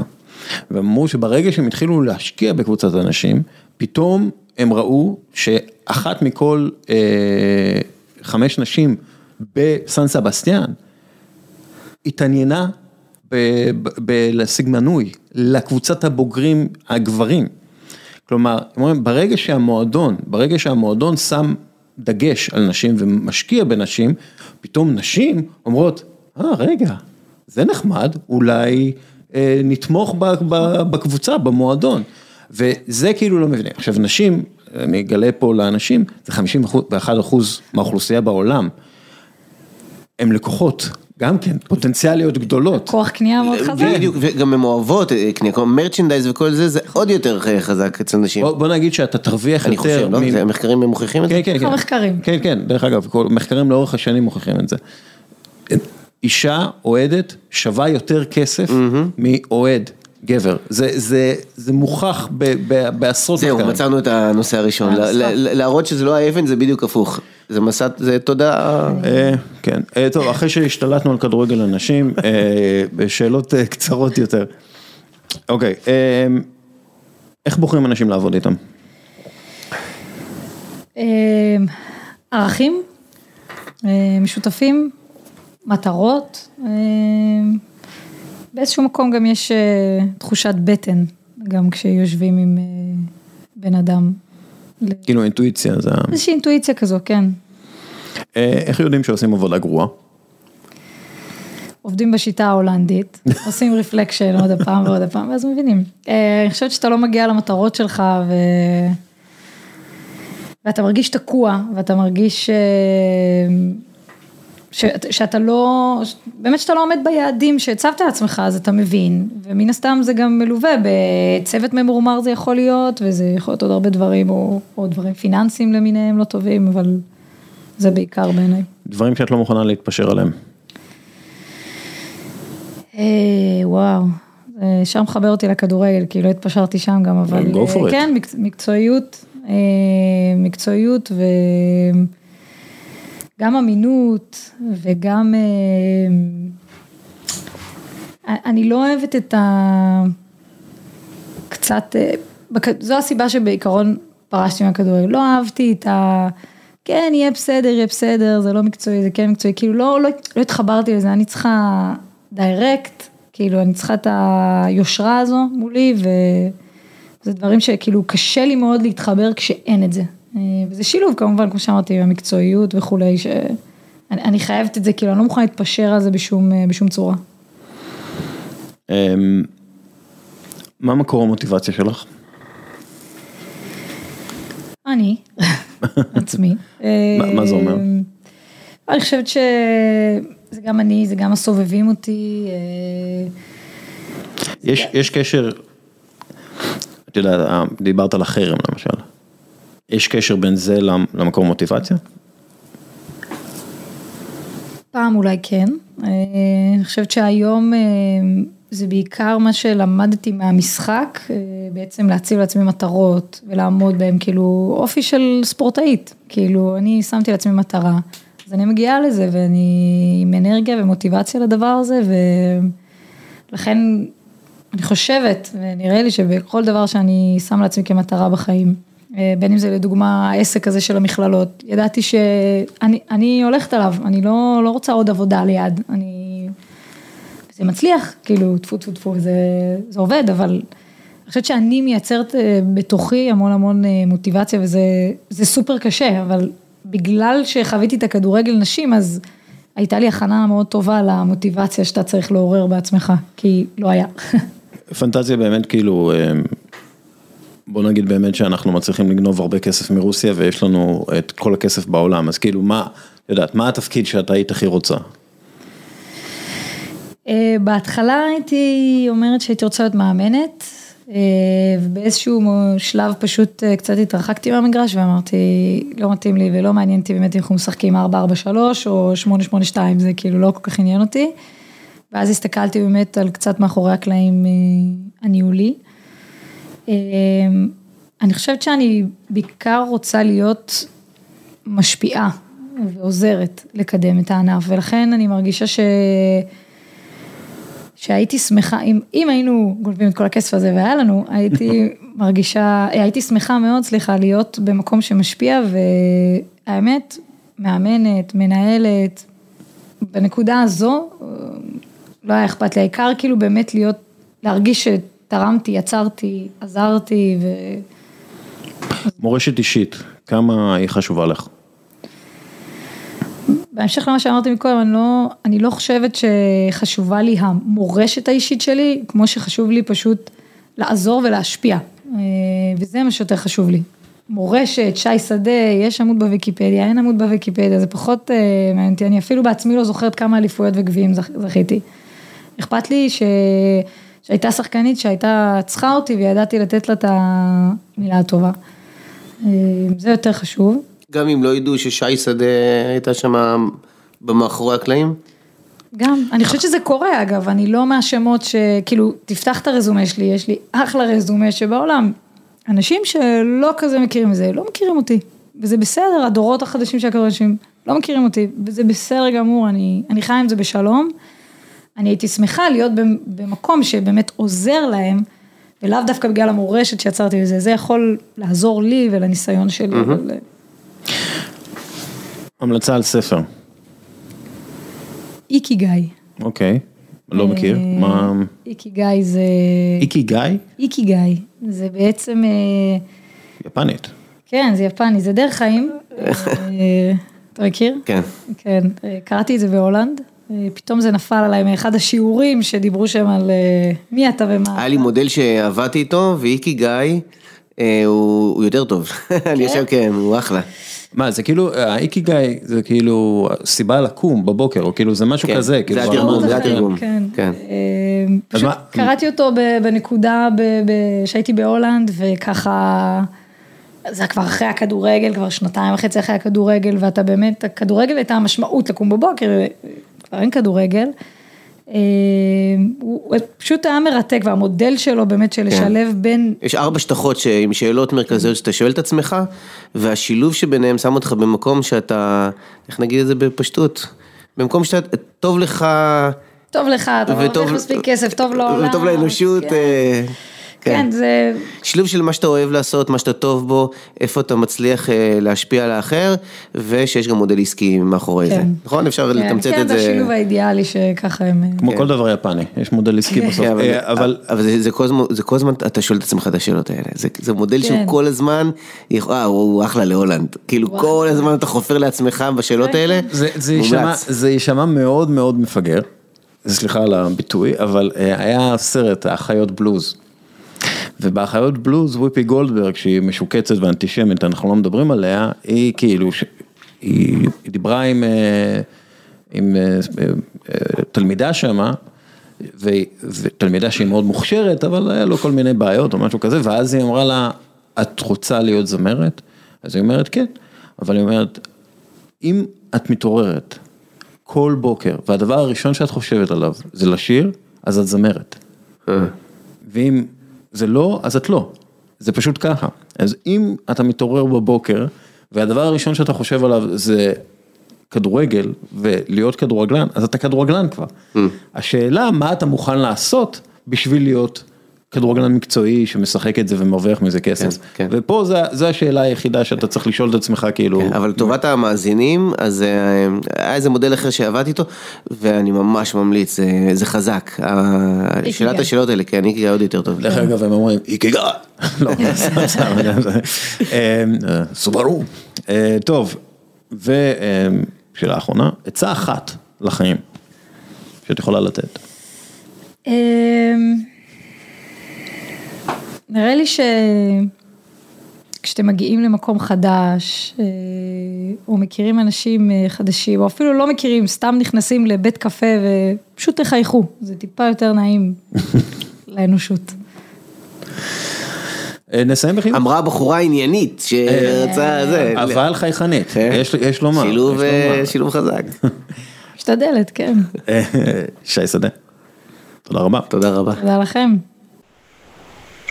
עידו מינקובסקי, שלום. אוריאל דסקל, איזה בשורות הבאת לאומה טובות, אופטימיות הפעם? אה, מה, היט מי. מי זכה בכדורגלן הזהב באירופה ממכבי נתניה? בוא תגיד לי. אני לא יודע. כן, התשובה היא אף אחד, אף כן, אחד אף פעם. כן. אבל מכבי נתניה, אה, כפי שאלמו כהן אה, אמר בפודקאסט שלנו, ש... אני מקווה שהם האלופה, האלופה של השנה, אני מאמין בזה.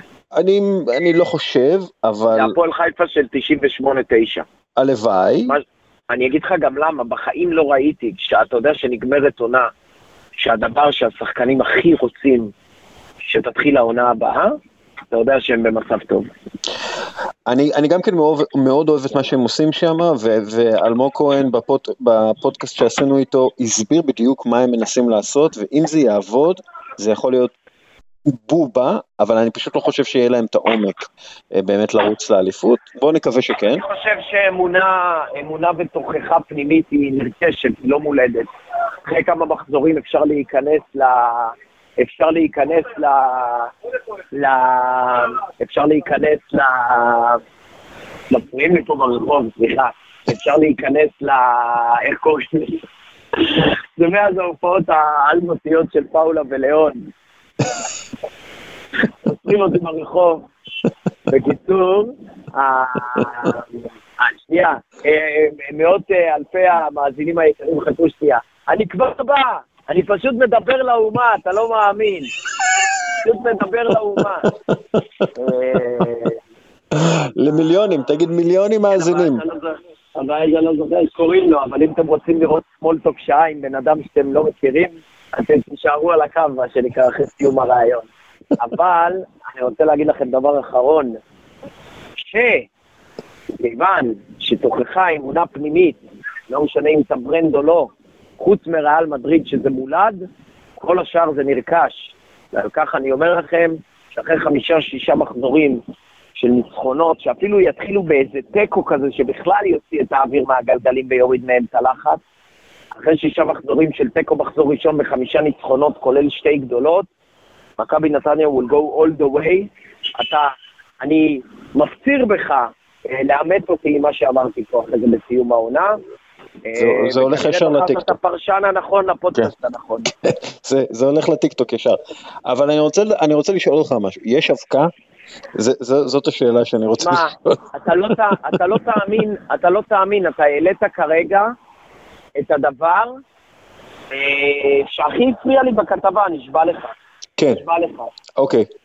אנשים יתעלו, עכשיו יש לי disclaimer, אני אוהב את דור מיכה ברמה האישית, וגם לא יצאתי איתו, גם לא שיחקתי איתו, וגם, אה, איך אומרים, חלק יגידו לשמחתם וחלק לצערם, גם אבקה לא רעה.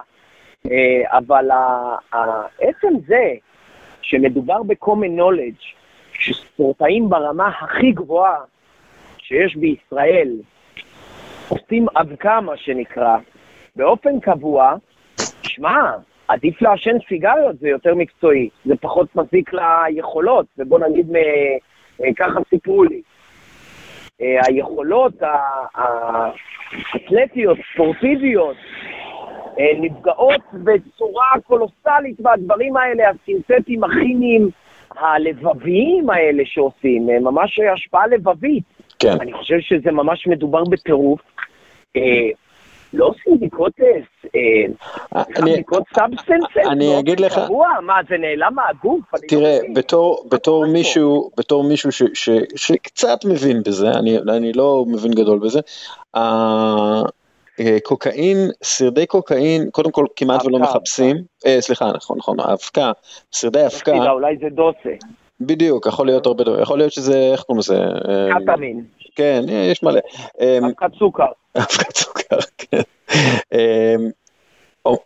לא, מגלים את זה בבדיקות בדרך כלל, בגלל שזה. זה עובר, ב, זה עובר בשתן מאוד מאוד מהר. אבל, אבל, אתה יודע, יש, יש פה, יש פה קודם שנייה, אני כל, רוצה להגיד לך, דבר ראשון, ברמה האתלטית המקצועית, אם רוצים אקדח מעשן, פשוט לא להתעסק איתם, זה זה. נכון, אה, אה, נכון. אה, ספורטאי מקצועי שחושב שה-value for money של הדבר הזה הוא יותר חשוב מהיכולות שיא שלו בזמנים מאוד מאוד מוקצבות בקטנות, שעל כך אגב הוא מקבל, הם מקבלים כסף רב. רב במונחים לא רק אה, יחסיים, אלא גם במונחים אבסולוטיים, בטח שישראלים. כן. אני לא מדבר לעצמי, את לא מאמינה, אני מדבר לאומה. לאומה. הפרה. אומר, מדבר לעצמי ברחוב. רוצה לדבר ברדיו קצת? אוקיי. על מה אתה, על כדורגל מדברים. מי זאת? יעני, חוכמת האומנים, חברים, חוכמת. ההמונים. זה זה סלב? כפרה, סליחה על ההטרלה. זה- זה זה סלבית כאילו? לא, אה, אבל אה, איך הייתי אומר, אה, אני רוצה להיראות בגיל 30 כמו שהיא נראית בגיל 60, זה כן. הבנתי. מה שנקרא, בחוץ הכדורגל יש טלנטיות מעולות. בכל מקרה, הצידוק הספורטיבי הוא עילה ממש לנתק מגע, עד לכדי לדעתי פסילה, אני מאמין. אה, מה, אם עכשיו ההתאחדות, ופיפ"א, וכל אה, שאר ה-doing nothing good for nothing האלה, יודעים שיש חומרים שאסורים על ידי הפרוטוקול לשימוש. מה, מה עכשיו כאילו? אגב, אה, מצד שני אני רוצה להגיד לך משהו אחר, ואני לא מדבר על העניין המוסרי פה. כי העניין המוסרי, אני ואתה דיברנו, אני כמו שאני, אני שמאלן שמסרב לעשות הנחות לערבים, אני לא עושה הנחות לערבים שאני לא עושה ליהודים. זאת אומרת, מה שנקרא שונא את כולם ללא הבדל דז- גזע, דת ומין, אז גם מבחינת האשמה השילוחית והאחריות, ניכר מאוד מהוואטסאפים שהם, שהייתה שם מערכת גומלין ידועה מראש, לא פחות, פשוט ידועה מראש. כן. דווקא בעניין המוסרי, האשמה מתחלקת ללא כחל וסרק מי שרוצה לתת כוח לנשים, שלא ייקח להם את זכות הבחירה והמודעות. כן, אבל, הם היו, הן היו מודעות, לפחות, כמו אצילי ומיכה, לעניין, ל trade, לסחר החליפין, ל event. אגב, שאם אין גיל, אני לא רואה בו שום דבר פסול. אה, איך אמר קוונטין טרנטינו, "And any- and anyone can suck dick אם הם חושבים ההפך. אני לא מוריד אחריות מאף אחד בגלל שוביניזם. זה שהן נשים צעירות, זה לא אומר שהן לא יודעות מה שהן עושות. כן, העניין הוא- העניין הוא שהן לא באמת נשים. וזה שאצילי, ואצילי ומיכה לא באמת גברים, נו יופי, אותו דבר. מה? אה, כדורגלן בן 23, מה? בגלל שחוקית הוא גבר, זה אומר שהוא גבר? לא, זה לא- זה- היהודית, זה אה, 25, על פי ההלכה 26, היהודית, אבל- על פי, היום, על פי ההלכה היהודית, כולם, אה, איך אומרים, כולם אה, בגירים אחרי גיל 13. אני לא מדבר על... אה, לא, לא, אבל, ביורוקרטיות. לא, לא, אבל שנייה, שנייה, שנייה. דווקא אני קובע שהאחריות היא לפחות משותפת. עכשיו על כמות האחוזים, אם אתה שוביניסט, אתה תגיד ש-90-10 לרעת לא. אני- אני- אני אגיד לך- אני אגיד לך למה- אם אתה 50-50. לא, אני אגיד לך, אני אחת מה, מה, מהבעיות פה, זה קודם כל, הן ידעו שהן ילדות, ואנחנו מדברים על זה שהן היו בני 27-26. אין בעיה, אני מדבר על האמת של החיים, לא על החוק. אני מדבר על מוסר.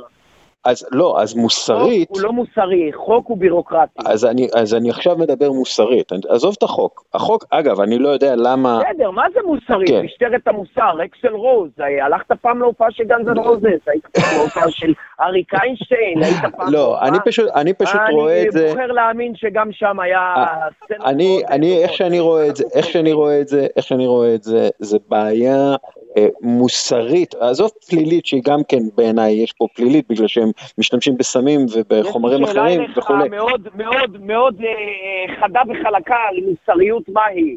אה, אה, אם יהיה שחקן של בית"ר ירושלים חובש כיפה, שיראו אותו אוכל שרימפסים, האם זה עילה להדחה? אבל אנחנו, התשובה היא לא, ומוסרית זה יכול לח- אה, לחרות נשמות של בן אדם לא פחות ממה שאתה אומר. אדרבה, אם זה הילד שלך, האישה שלך, הילדה שלך אוכלת לא כשר שאתה חרדי. מוסר זה דבר סובייקטיבי, בואו נדבר על דברים יבשים. אז- שימוש בחומרים מסוכנים בריש גלי חייב לבוא עם, אה, עם תג מחיר. אם לא, מה עשו לכפיר אדרי על האפדרין? מסכן, שאפדרין יש לי בכל שייק שאני לוקח בחדר כושר היום. אבל, ו- לא, לא, שנייה, דווקא תן לי, זה כבר הדלקת אותי. לא, אסור לי להיות, אה, אסור לי אה, להסכים איתך בכל דבר, לא, אני מתנצל. אתה, אה, ברור, אני-? אתה ממש תרשה לי. אתה משלם כסף בשביל לא להסכים איתי. אני עומד על הזכות, בדיוק, מה שנקרא, אני גם צריך לשלם על זה וגם לשמוע את זה. בקיצר, אני- אני עומד על זכותי לחשוב לא כמו רוב האנשים, פשוט עומד על זכותי. ב', אני רוצה להגיד לך דבר, אה, ג', אני רוצה להגיד לך דבר אחרון, אם אני לא מתעלם ממוסר, כי מוסר הוא סובייקטיבי, והחוק קבע שהם לא עשו, אה, והמשפט היחיד שיכול לקבוע לא מצא בהם רבב, יש פה דברים שאינם חוקיים, א', תקנוניים, קוקאין לא, לא אה, ידיחו אותך אבקה. מעבודה רגילה אם יתפסו, כן, אבל. בעבודה הזו, כמו בצבא, אסור לעשות, פשוט אסור לעשות. עכשיו כשיודעים, אני רוצה לראות מה עושים. דבר ש... שלישי, סליחה שאני אומר את זה. אם שר יכול לפשוע ולחזור למקום ה- ה- הפשע ולנהל אותו, וראש ממשלה לא אכפת לו מכתבי אישום, מי שואל אתכם? אתה וכל השמאלנים, מי שואל אתכם, תגידו לי? מה, אתה ציני ומיכה בשוק הפרטי? מה זה מוסר? אין מוסר. אין מוסר בשוק פרטי. אני מעדיף שיהיה לי... אה, שאם יש לי אה, יועץ תקשורת מרהיב שעושה דברים רעים, שהדברים הרעים, חכו שנייה, חכו שנייה, אני מתנצל, זה לא מצחיחות, כפרה, איך זה יכול להיות, תשמעו, כל מאות אלפי המאזינים, אני רואה פה מישהו כמו בנג'מין בטן, שהוא נראה יותר צעיר מלפני עשר שנים, בגלל בכור את שושי, אה, תשלחו להם חשבונית על תוכן שיווקי. בקיצור, אה, וכשאני אומר בקיצור, אני רק מעריך את הסיפור. אם יש הרבה מעל אצילי ומיכה, אנשים שעומדים על דברים הרבה יותר חמורים חוקית, גם אם מוסרית פחות אה, חמורים, ואין להם שום בעיה להתנהל בעולם, שכל כולו על טהרת יושר כפיים, מה אתה רוצה ממיכה ומאצילי? אדרבה, כבר קבעו שלא היה שום דבר פלילי חמור שדורש, אה, איך הייתי אומר, אה, אה, אגב, סנקציות. נשארנו אבל- רק עם החוקים, רק עם, ה... עם הספורטיבי. ושם פשוט צריך, פשוט צריך לצאת. אתה יודע, זה מדהים איך הדבר הכאילו שולי, קוריוזי הזה, הוא כל כך משוגע. שמע, אני אומר לך את האמת, אני לא הייתי עובר, שהייתי בצה"ל, באור אדום, ב jaywalking, כהולך רגל, לא הייתי עובר באור אדום, שמא מישהו יראה מישהו בדרגת סרן עובר באור אדום. אז אם כדורגלן בטופ דה לה קרם של הכדורגל הישראלי, חושב לא רק שהוא יכול לעשות קוק, אני בעד שהוא יעשה קוק כמה שהוא רוצה, בקרטחנה, אחרי הצבא. מה, מה, מה אתה עושה את זה בליגת העל, ועוד מתעד את עצמך? רק על הטיפשות מגיע להם אה, עונש. אה, וכל השאר הוא לא רלוונטי, כל השאר הוא סובייקטיבי, מה זה משנה שאני ואתה חושבים שצריך לחתוך להם? נו, מה זה משנה? מה זה, אה, אוקיי, אוקיי, אני, רק מבחינת, מבחינת המסר שאני חושב, כן, קודם כל הם, הם שני דוחים מגעילים, כן, אה, ו, מה והעניין, שנקרא, אה, הייתי שמח להראות להם איך אה, מתחילים עם בנות, איך אומרים, בצורה יותר זולה ויותר ג'נטלמנית, אבל אה, אולי גם אני כבר אין לי את זה. יכול להיות, אה, אבל גם, אתה יודע, העניין הזה באמת, אה, אה, אה, לא סתם אה, אסור לשכב עם אה, קטינות, כי אה, הן ילדות ואין להן את השיקול דעת שיש לנשים בוגרות, אוקיי? זה, זה, זה על פי חוק, זה על פי ביולוגיה, זה על פי הרבה דברים. ולכן, אה, אני, אתה יודע, אני, אני רואה את זה כ, כפשע חמור מאוד, אבל עזוב את זה, עזוב את זה עכשיו לצד. מה, מה אתה יודע, מה, קבוצ... מה מכבי חיפה אמורה לעשות עכשיו עם אצילי? תשמע, אני חושב שזה דבר שכבר אה, מחוץ אה, לגבולות בדיקה שלה. דבר שני, אתה צריך לזכור גם שמכבי חיפה, אתה יודע כפרה, שמכבי חיפה לקחו אותם, הם שילמו הרבה כסף. זאת אומרת, מה אתה אומר להם עכשיו? אסור לכם לנסוע ב-BMB כי היא גרמניה. הם עשו פעם פשעים, אתה מבין? אני חושב שמכבי חיפה, להכניס אותם לקלחת הזאת, זה פשוט לא, לא נכון, כי ה... לא, אבל מיץ', מיץ', מיץ' זרק אותם, כאילו גולדהר זרק אותם, בגלל שהם לא התאימו ערכית למכבי תל אביב, אתה יודע, ומכבי חיפה מדברת על ערכים ולהיות יותר ממועדון, או מה שהם לא אומרים שם. אז מה? אז אה, אמרו. אני לא חושב שלהטיח במכבי חיפה, אם המשטרה לא עשתה כלום, למה הם צריכים לעשות משהו? בגלל העניין אה, המוסרי. מוסרי. אני ממש חושב שה... שהשימוש בחומרים בו הרבה יותר פסיכי פה, אגב, גם הרבה יותר ישים לטיפול. זה מה שאני חושב. אני חושב שגם מי שרוצה להשיג ניצחון מוסרי, צריך להשתמש בצידוק הטכני. טוב, אה, לא הגענו- לא הגענו למסקנות עידו, אבל אה, מה בכל זאת, שנקרא, בוא לא נריב עם השומר, בוא נאכל ענבים. אה, את אל קפונה הכניסו על מיסוי. אתה צודק. אה, עידו מינקובסקי, תודה רבה לך. אורי אלדסה, מי, ייתן ופעם תבוא עם ידיעה ותגיד שהידיעה טובה, אתה יודע מה? תשלים עכשיו לעוד יותר טוב. שבוע- לא, אתה מבין? למה, למה ההסלמה היא אף פעם לא על דבר טוב? למה רק על דבר שיהיה טוב ויסלים להשטוף את כל הארץ בטוב? אנחנו, שבוע הבא נדבר טוב. Let's do this shit. יאללה. ביי. ביי כפרה. ביי לכולם. איתנו עכשיו גל קרפל מבועטים את הגזענות והאלימות מהמגרשים של הקרן החדשה של ישראל. רגע, זה נשמע כאילו הקרן החדשה יש לה אה, גזענות ואלימות, זה לא ככה. לא, הפוך. הפוך. אה, אנחנו נדבר על שני דברים, הראשון מונס דבור, השני גל קרפל. גל קרפל, מה המצב? אה, בסדר, בסדר גמור, בסדר גמור. מתאושש מאירועי אמש. היה- לילה סוער. מה, מכבי חיפה. וכאלה. מכבי חיפה, קודם כל מכבי חיפה, אבל אתה יודע, טוב, אתה יודע, זה קלאסי שהכדורגל הישראלי הגיע איזה low point כן, בכתבה בטלוויזיה, וכעבור שעתיים מגיע ל high point בכדורגל על המגרש.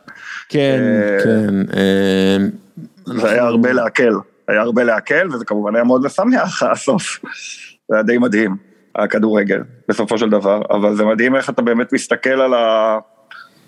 אתה יודע, מה, מה אנחנו רואים על התנהגות של שחקנים וכל מיני דברים כאלה, בלי להיכנס לפרטים, אה, אבל, אבל בגדול, הסיפור הזה של מיטו בכדורגל, אה, לא, לא חשבנו לדבר על זה, אבל בכל זאת, כן, הסיפור יאללה. הזה של מיטו בכדורגל זה, אני, אני חושב זה obvious ש, שזה דבר שהולך להתפוצץ.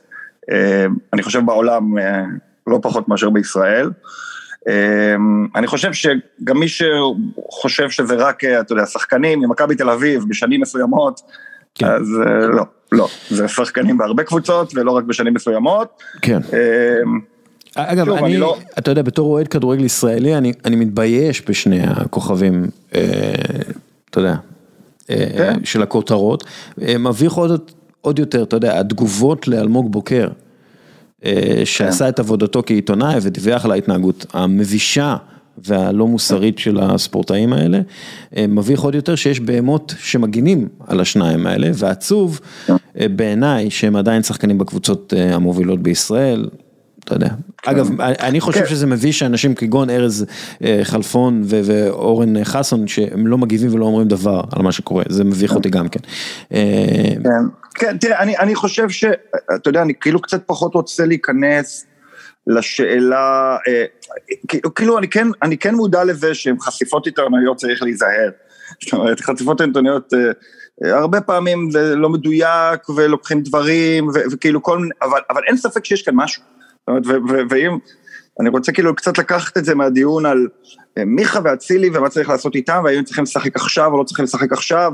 כי יש פה באמת דילמות של כאילו להשעות שחקן לפי כתבה שהייתה במקביל למשחק, אבל אני לא מדבר על הטקטיקה הקטנה של מה יעשו איתם מחר ומה יעשו איתם מחרתיים, אלא יש פה משהו הרבה הרבה הרבה יותר גדול, שמסתתר מאחורי זה, אמ, ובהחלט, כן, הדבר הכי מזעזע שעלה שם, זה המחשבה הזאת של ה... של ה... העניין הזה של הקטינות, העניין הזה של הקטינות ושל הסוג של הגאווה הזאת שהם מדברים, וזה כן. שכאילו יש איזה אישו כזה, עכשיו זה ילדים בני 22, אתה יודע, לא מדובר בחתיארים לא, הם, הם לא. הם היו בני 25 פלוס, כאילו זה לא... כן, כן, אז אני אומר, זה, זה, זה, זה תרבות כל כך uh, מעוותת, שאין בה, אנחנו מדברים על אחריות חברתית, אין בה שמץ של אחריות אישית, כן. של, של כלום. אה, וזה פשוט, אה, זה, זה, מאוד, אה, זה מאוד מביך, והדבר היחידי שיכול, אתה יודע, זה טוב ורע, אבל המהפך הזה של מיטו בכדורגל הישראלי, העולמי, ש- שהתחילו לדבר על הדברים האלה, זה יזעזע, וזה יקשה עלינו. וזה יקשה עלינו לראות את השחקנים, כמו שאתמול היה לי קשה לראות את אצילי על המגרש.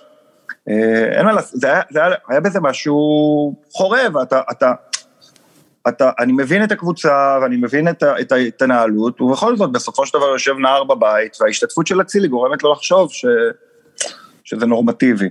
אמ, שוב, אני מקווה שזה לא סתם משהו שהושתק, כי יש כל כך הרבה כוחות, שבעיקר עולם הכדורגל שלא רוצה לפתוח את זה, אין לאף אחד אינטרס לפתוח את זה, כי גם כולם יודעים שאם הם יתחילו לפתוח את זה, זה ייפתח גם חזרה עליהם, על הקבוצות שלהם. כן. אבל אה, פשוט נושא נורא נורא חשוב. אה, הוא לא נושא של גזענות ביציעים. אגב, עוד נושא באמת, אה, אתה יודע, אנחנו מדברים על, הרבה על היציעים, ו, וגם השבוע באמת, אה, אמרת, נדבר עליי, אז אני, שאני עוזב את תפקיד המנהל של הפרויקט, ואנחנו מדברים יש- על הרבה יש- מאוד הישגים ב- בדיוק, ביציעים, יש הישגים, יש הישגים גדולים, אני, אתה יודע, תן כן, לי, כאילו גם, גדולים. קודם כל, שיפור גדול ב- בכל מה שקשור להומופוביה בכדורגל, אני חושב ש, שיש באמת אה, קבלה הרבה יותר גדולה אה, ביציעים, אה, ראינו את זה גם בסיפור של אה, אה, ספיר ברמן. אה, תראה, אה, אתה מדבר הרבה, אתה יודע, אה, על, על בעצם אה, עבודה מול הרשויות, אה, רשויות החוק ולשטח בפניהם את, ה, את המצב ב, ביציעים, עשיתם את זה בצורה נהדרת, הייתה ירידה גדולה מאוד בגזענות המדווחת. כן, כן, כן, הרבה פחות קריאות גזעניות ממה כן. שהיה לפני נגיד שש שנים. כן. אה, עדיין יש יותר מדי, כן, 30 משחקים שבהם היו קריאות גזעניות השנה זה עדיין הרבה יותר מדי, אה, וזה גם יותר מ... היו שנים שהיו אפילו פחות, אבל לעומת 79 קריאות, אה, זאת אומרת, לפני שש שנים זה היה כל המשחקים של בית"ר ירושלים, 95% מהמשחקים של מכבי תל אביב, כן. אה, 80% מהמשחקים של בני יהודה, אה, והלאה והלאה והלאה. אה, היום זה פחות, גם בביתר, גם במכבי, בני יהודה כבר לא בליגה, אבל אה, אה, בהחלט יש ירידה מספרית, יש התייחסות הרבה יותר טובה, גם בגזענות, גם לאלימות, זה עדיין לא מספיק טוב, הנושא הזה נגיד של אכיפה אישית נגד אוהדים על גזענות לא קיימת, או קיימת בצורה, לא, אפשר להגיד לא קיימת. אמ, השוטרים לא יודעים בכלל, כאילו ככה אני מרגיש, הם יכולים אה, לעצור אה, בן אדם על קריאות גזעניות, כי הם לא יודעים שזה לא חופש הביטוי, כאילו יש אה, תמיד תחושה שהרשויות לא סגורות על ה- על החוק אפילו, בעניין הזה, שהחוק מגדיר את זה כעבירה פלילית, וכאילו, ו- בזה לא כל כך אפשר, מתעסקים. אפשר לה- להגיד, אתה יודע, גם נקשר את זה לעניין של דאבור, אתה יודע, הרבה אנשים אומרים, לא, זה לא גזענות, הוא יצא נגד, לא, לא, לא, בוא, בוא, בוא, כן. בוא, הסיפור של גרבור הוא סיפור עצוב כן. על, עלינו כחברה וכמדינה. כן, אמ, תשמע, מה אני אגיד לך, לעשות הפרדה מוחלטת בין פוליטיקה לחיים עצמם, מה שנקרא, בכל מדינה שבה יש אה, מתיחות כמו אצלנו זה, זה, זה אתגר. אבל אתה באמת מרגיש שזה סיפור, זה ממש טרגדיה, כי אתה מסתכל על הצד של דאבור, הצד שבו, כמו שאני קורא את זה, הוא פרסם את הפוסט הזה, זה היה, וגם החוסר התנצלות שלו עליו, זה איזושהי הבעת עמדת מחאה כנגד מה שלפחות הוא תופס כאלימות של הרשויות שלא הוגנת כלפי ערבים. אני חושב שהרבה מאוד מעם ישראל יכול להזדהות מדי פעם עם התחושה הזאת של הרשויות בישראל תפוקות, כן. וצריך להציל אותנו מפניהם. ואני אדבר איתך בימין העמוק, בימין הרך, במרכז ובשמאל ובשמאל הקיצוני. כל אחד במדינה הזאת יש לו לפחות איזשהו מקרה שבו הוא אומר, אני כועס על השוטרים, או על השופטים, או על הפרקליטות, או על ראש הממשלה, או על דמות אחרת שמייצגת אותנו, ואתה אומר, למרות שהוא ישראל, ולמרות שהוא גוף רשמי של ישראל, והוא כוחות הביטחון, אני כועס עליו, אוקיי? וזה מאוד טבעי, זה מאוד טבעי להביע מחאה פוליטית כנגד המדינה, או כנגד גופי המדינה, אלא אם כן אתה ערבי. כן, ואז, אתה, ואז זה בגידה. זאת אומרת, אם עכשיו שחקן, נגיד, איזה שחקן כהניסט היה אומר, שאלוהים ינקום בכם איך שאתם מתייחסים למתנחלים, אני לא חושב שמישהו היה חושב שצריך לגרש אותו מהנבחרת. אה, זה לא בגידה. ואתה יודע מה, יש באיזשהו מקום גם אה, שחקנים כאלה בנבחרת, שאתה יודע, דיברו כלפי 20% מהאוכלוסייה בצורה מבישה וגזענית, ולא קרה כלום, לא קרה להם כלום, הם יכולים להמשיך ואפילו אה, זוכים לתמיכה אה, רבה מהשחקנים שלהם, אה, מהחברים שלהם לנבחרת וגם מהקהל. אה, אז תראה, באמת, אתה לא יכול לצפות, תשמע, יש איזה משהו מצד אחד, מצד שני, תראה, ברור שלשחקנים יש את עמדתם האישית. וזה ששחקן באופן אישי חושב, אה, לא משנה מה הוא חושב, אפילו אם חושב שנבחרת ישראל צריכה להיות, אה, רק יהודים צריכים לשחק בנבחרת. זאת עמדה שהיא ודאי שעמדה שאני מגנה אותה, והיא עמדה גזענית בעיניי, אבל במדינה שלנו זאת עמדה שהיא כמעט מיינסטרימית. כן, אה, צר לי להגיד, הרבה מאוד חושבים ככה. ואם לא חושבים ככה, אז אה, אפילו אנשי, מה שנקרא, לא, ממש לא אנשי אה, אה, אה, ימין, או משהו בסגנון הזה, גם חושבים שהקפטן, נגיד, לא צריך להיות מוסלמי, שהקפטן מוסלמי, וזה נפלא בעיניי. אבל יש איזה, אה, זו דעה שקיימת, וזה שיש שחקנים שחושבים ככה, אה, אוקיי, וזה שהם אה, גם אומרים לחברים שלהם, יש, יש איזשהו הבדל בין איך אתה מתבטא בחוץ לבפנים, אגב, זה מתקשר גם לפרשת אצילי.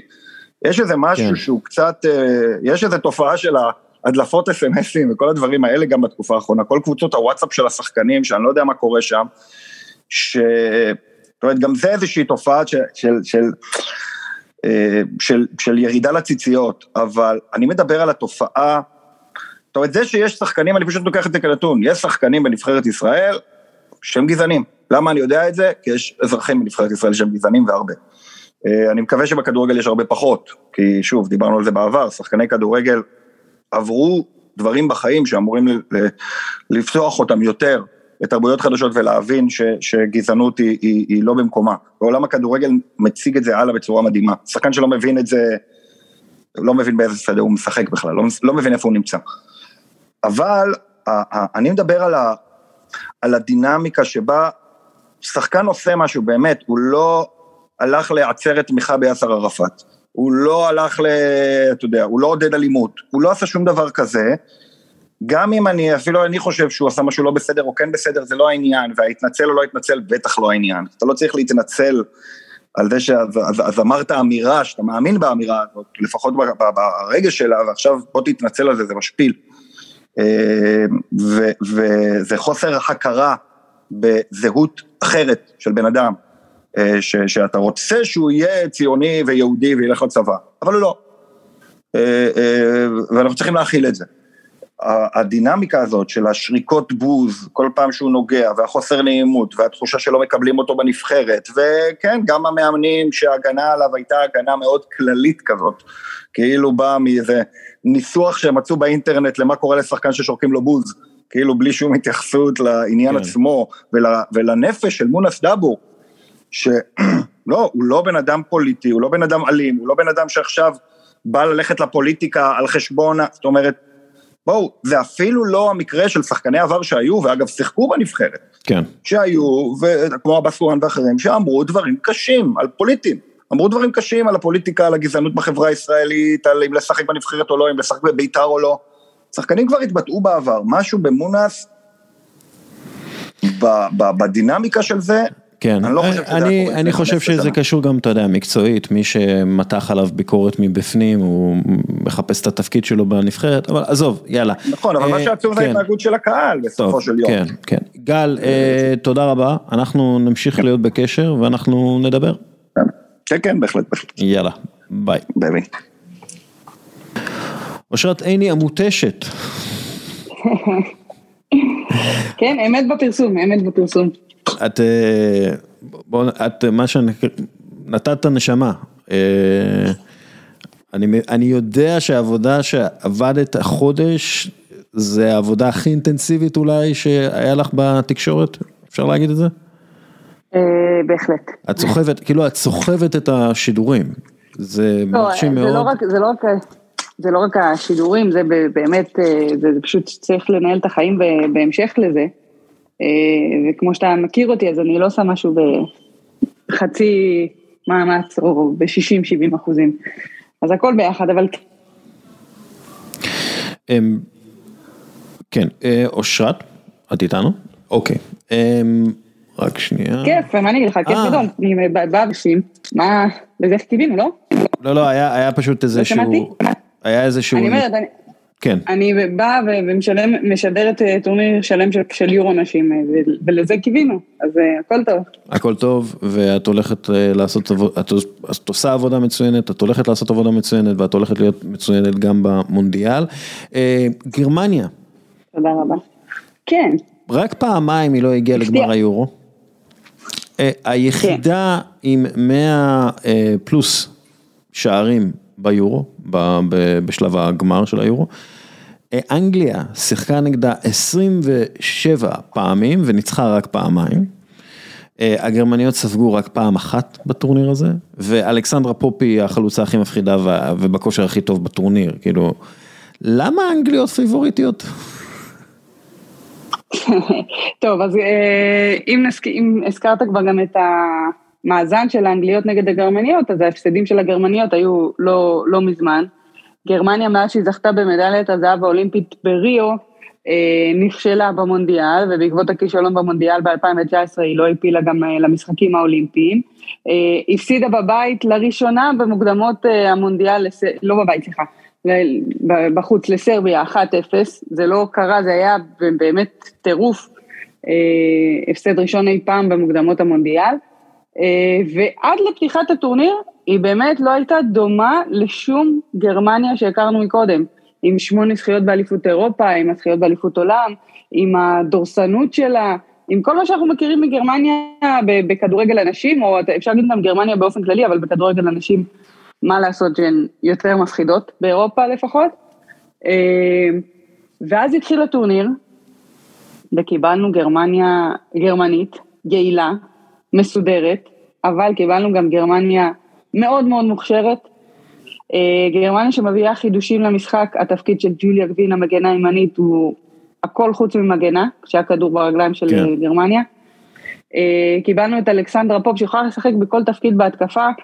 היא משחקת את החלוצה, אבל היא יוצרת כל כך הרבה מצבים לחברות שלה על ידי התנועה שלה מבלי שהיא נוגעת בכדור, על, על ידי זה שהיא יורדת לעומק הקישור, אה, על ידי זה שהיא היא, עושה תנועה, יוצאת מהרחבה ואז נכנסת לרחבה, דברים באמת כיפים לראות, כיפים לשדר גם. אה, אז, אז אנגליה הייתה, היא פייבוריטית, א', כי כל מה שאמרתי שקרה לגרמניה עד שהתחיל הטורניר, וב', כי אנגליה בעצמה שוברת שיאים, ואנגליה בעצמה כבשה הכי הרבה שערים אה, בשלב הבתים, הכי הרבה שערים עוד מעט גם בשלב היורו, אנחנו מחכים שיסתיים לראות כמה היא כובשת. היא שוברת שיאים כמובן מבחינת הקהל והנוכחות ומבחינת אה, איומים לשערים, היא פשוט אה, נבחרת שהיא, אה, שאולי העומק שלה זה מה שמפחיד את גרמניה. שיש לך שחקנית כן. כמו אליסיה רוסו, שחקנית שעולה מהספסל כל פעם, וכל פעם שהיא עולה היא מעורבת בשער. כן. אין... אה, כולל, כולל אין- שער מרהיב עם, ה, עם העקב, אה, אינסטינקטיבי כל כך, באמת גורם לך לעשות וואו, כאילו זה, ה, זה מה שהיה. ממש ככה. אה, אה, אם אני לא טועה, היא מעורבת כל 33 דקות בשער בנבחרת בהופעות שלה, שזה משהו אה, מטורף. אז כשהיא עולה מהספסל, שקלוי קלי, אחת משחקניות הכנף הטובות בעולם, עולות מהספסל. אלה טון, החברה הטובה שלה ממנצ'סטר יונייטד, שגם כבשה את שער השוויון מול ספרד. אלו אה, אה, שלושת המחליפות הקבועות של סרינה ויכמן. אה, אז שכל אלה עולות מהספסל, אתה מבין שאתה לא מתמודד רק עם 11 שחקניות שהן טובות מאוד, שהביאו את אנגליה לאן שהביאו אותה, ללא הפסד אגב, מאז שוויכמן הגיע, אה, אלא אתה מתמודד עם מערכת שלמה. ועל המערכת הזאת מנצחת ויכמן.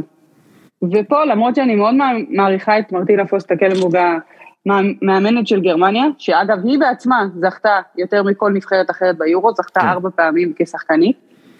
אני מאוד מעריכה אותה, ואני חושבת ששוב, השינויים הטקטיים, ה team spirit שיש לגרמניה, אתה יודע מה, אני אעשה רגע עצירה, אני אדבר על מה שפופ אמרה. היא, פופ זכתה בהכל, בכל התארים האפשריים, אה, בקבוצה, בנבחרת, חוץ מביורו. כי בשני טורנירי היורו הקודמים היא הייתה פצועה ולא לא לקחה חלק. אה, זאת אומרת שהיא הייתה חלק מקבוצה מנצחת, מנבחרת מנצחת לאורך כל הקריירה שלה. והיא אמרה שבקבוצה הזאת, בנבחרת הנוכחית של נבחרת גרמניה, יש משהו שונה ברוח, ב winning mentality. היא אומרת שהיא לא נתקלה בכזה דבר בחיים, והיא הייתה חלק מחדרי הלבשה של נבחרות בקבוצות אדירות. וכששאלו אותה, מה, מה השוני? מה, אוקיי, סבבה, מקבלים, מאמינים לך, מה שונה?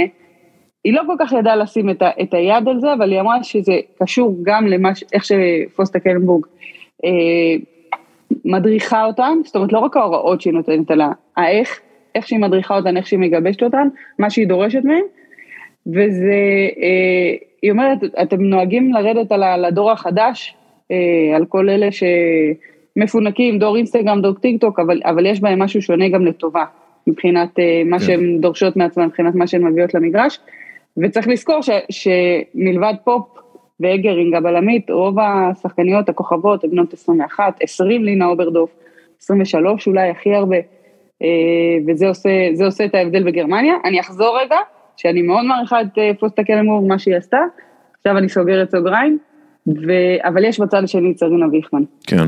אמ, ושוב, האנגליות, ו- ואמרתי לך את זה כמה פעמים במהלך, הן פשוט נראות הכי, כאילו, קבוצה מאושרת ומבסוטה אחת עם השנייה, שזה, שזה חשוב.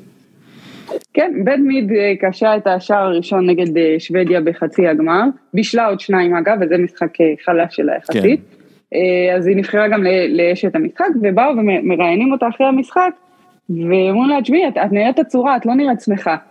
אז היא אומרת להם, כן, כי אני הולכת לרקוד עם חברות שלי, אפשר? כי היה סוויט קרוליין ברקע.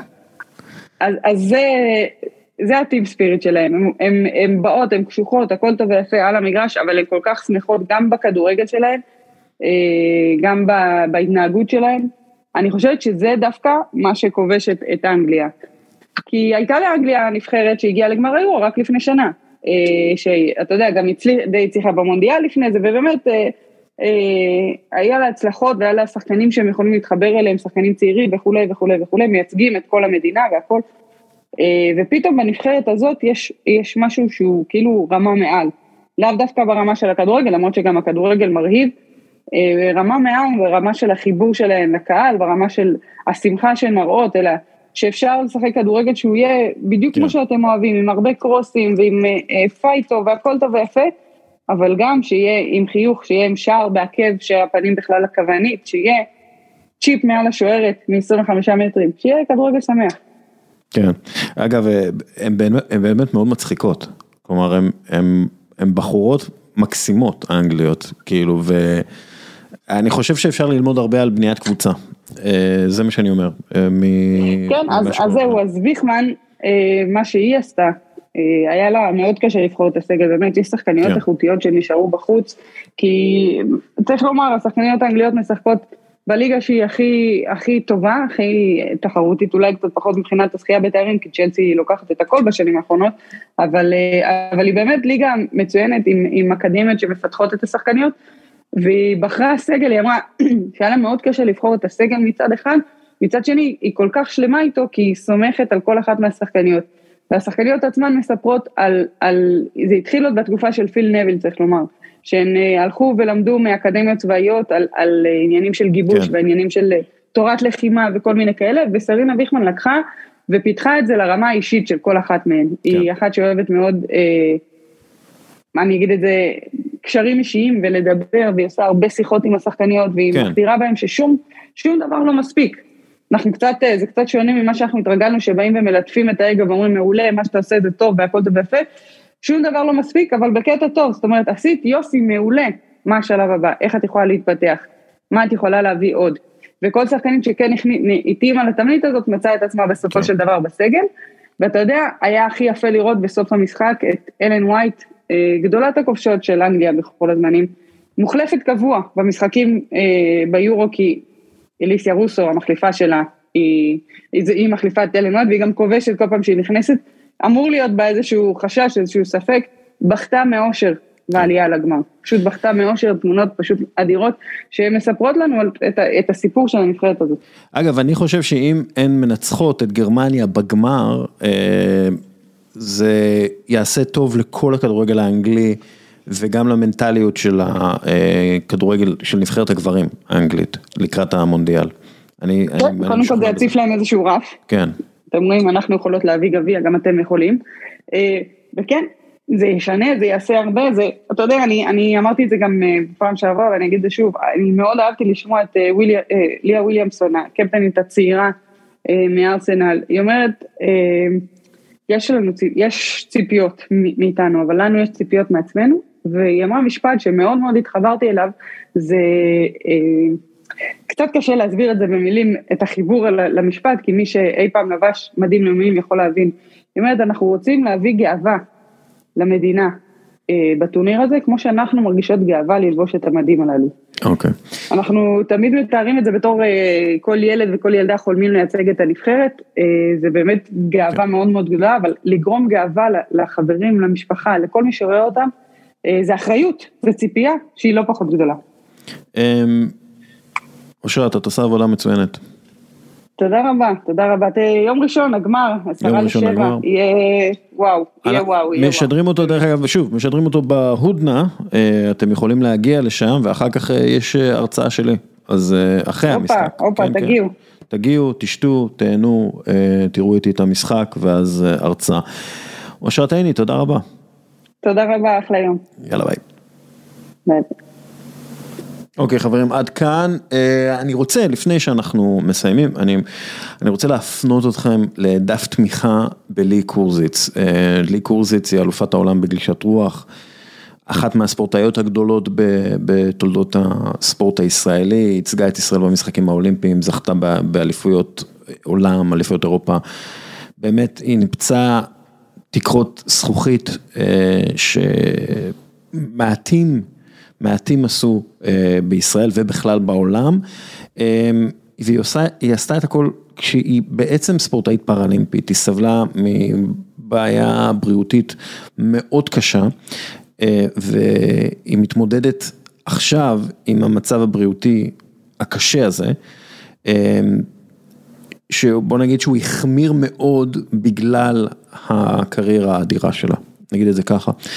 ואני חושב שזה הזמן לתת לה משהו אה, מעשי, כסף. אה, היא צריכה עזרה כדי לחזור לחיים, זה, זה כזה. אה, היא צריכה עזרה כדי לרכוש את התרופות המתאימות וכדי שיהיה לה אה, מה לאכול, שהיא יכולה לאכול.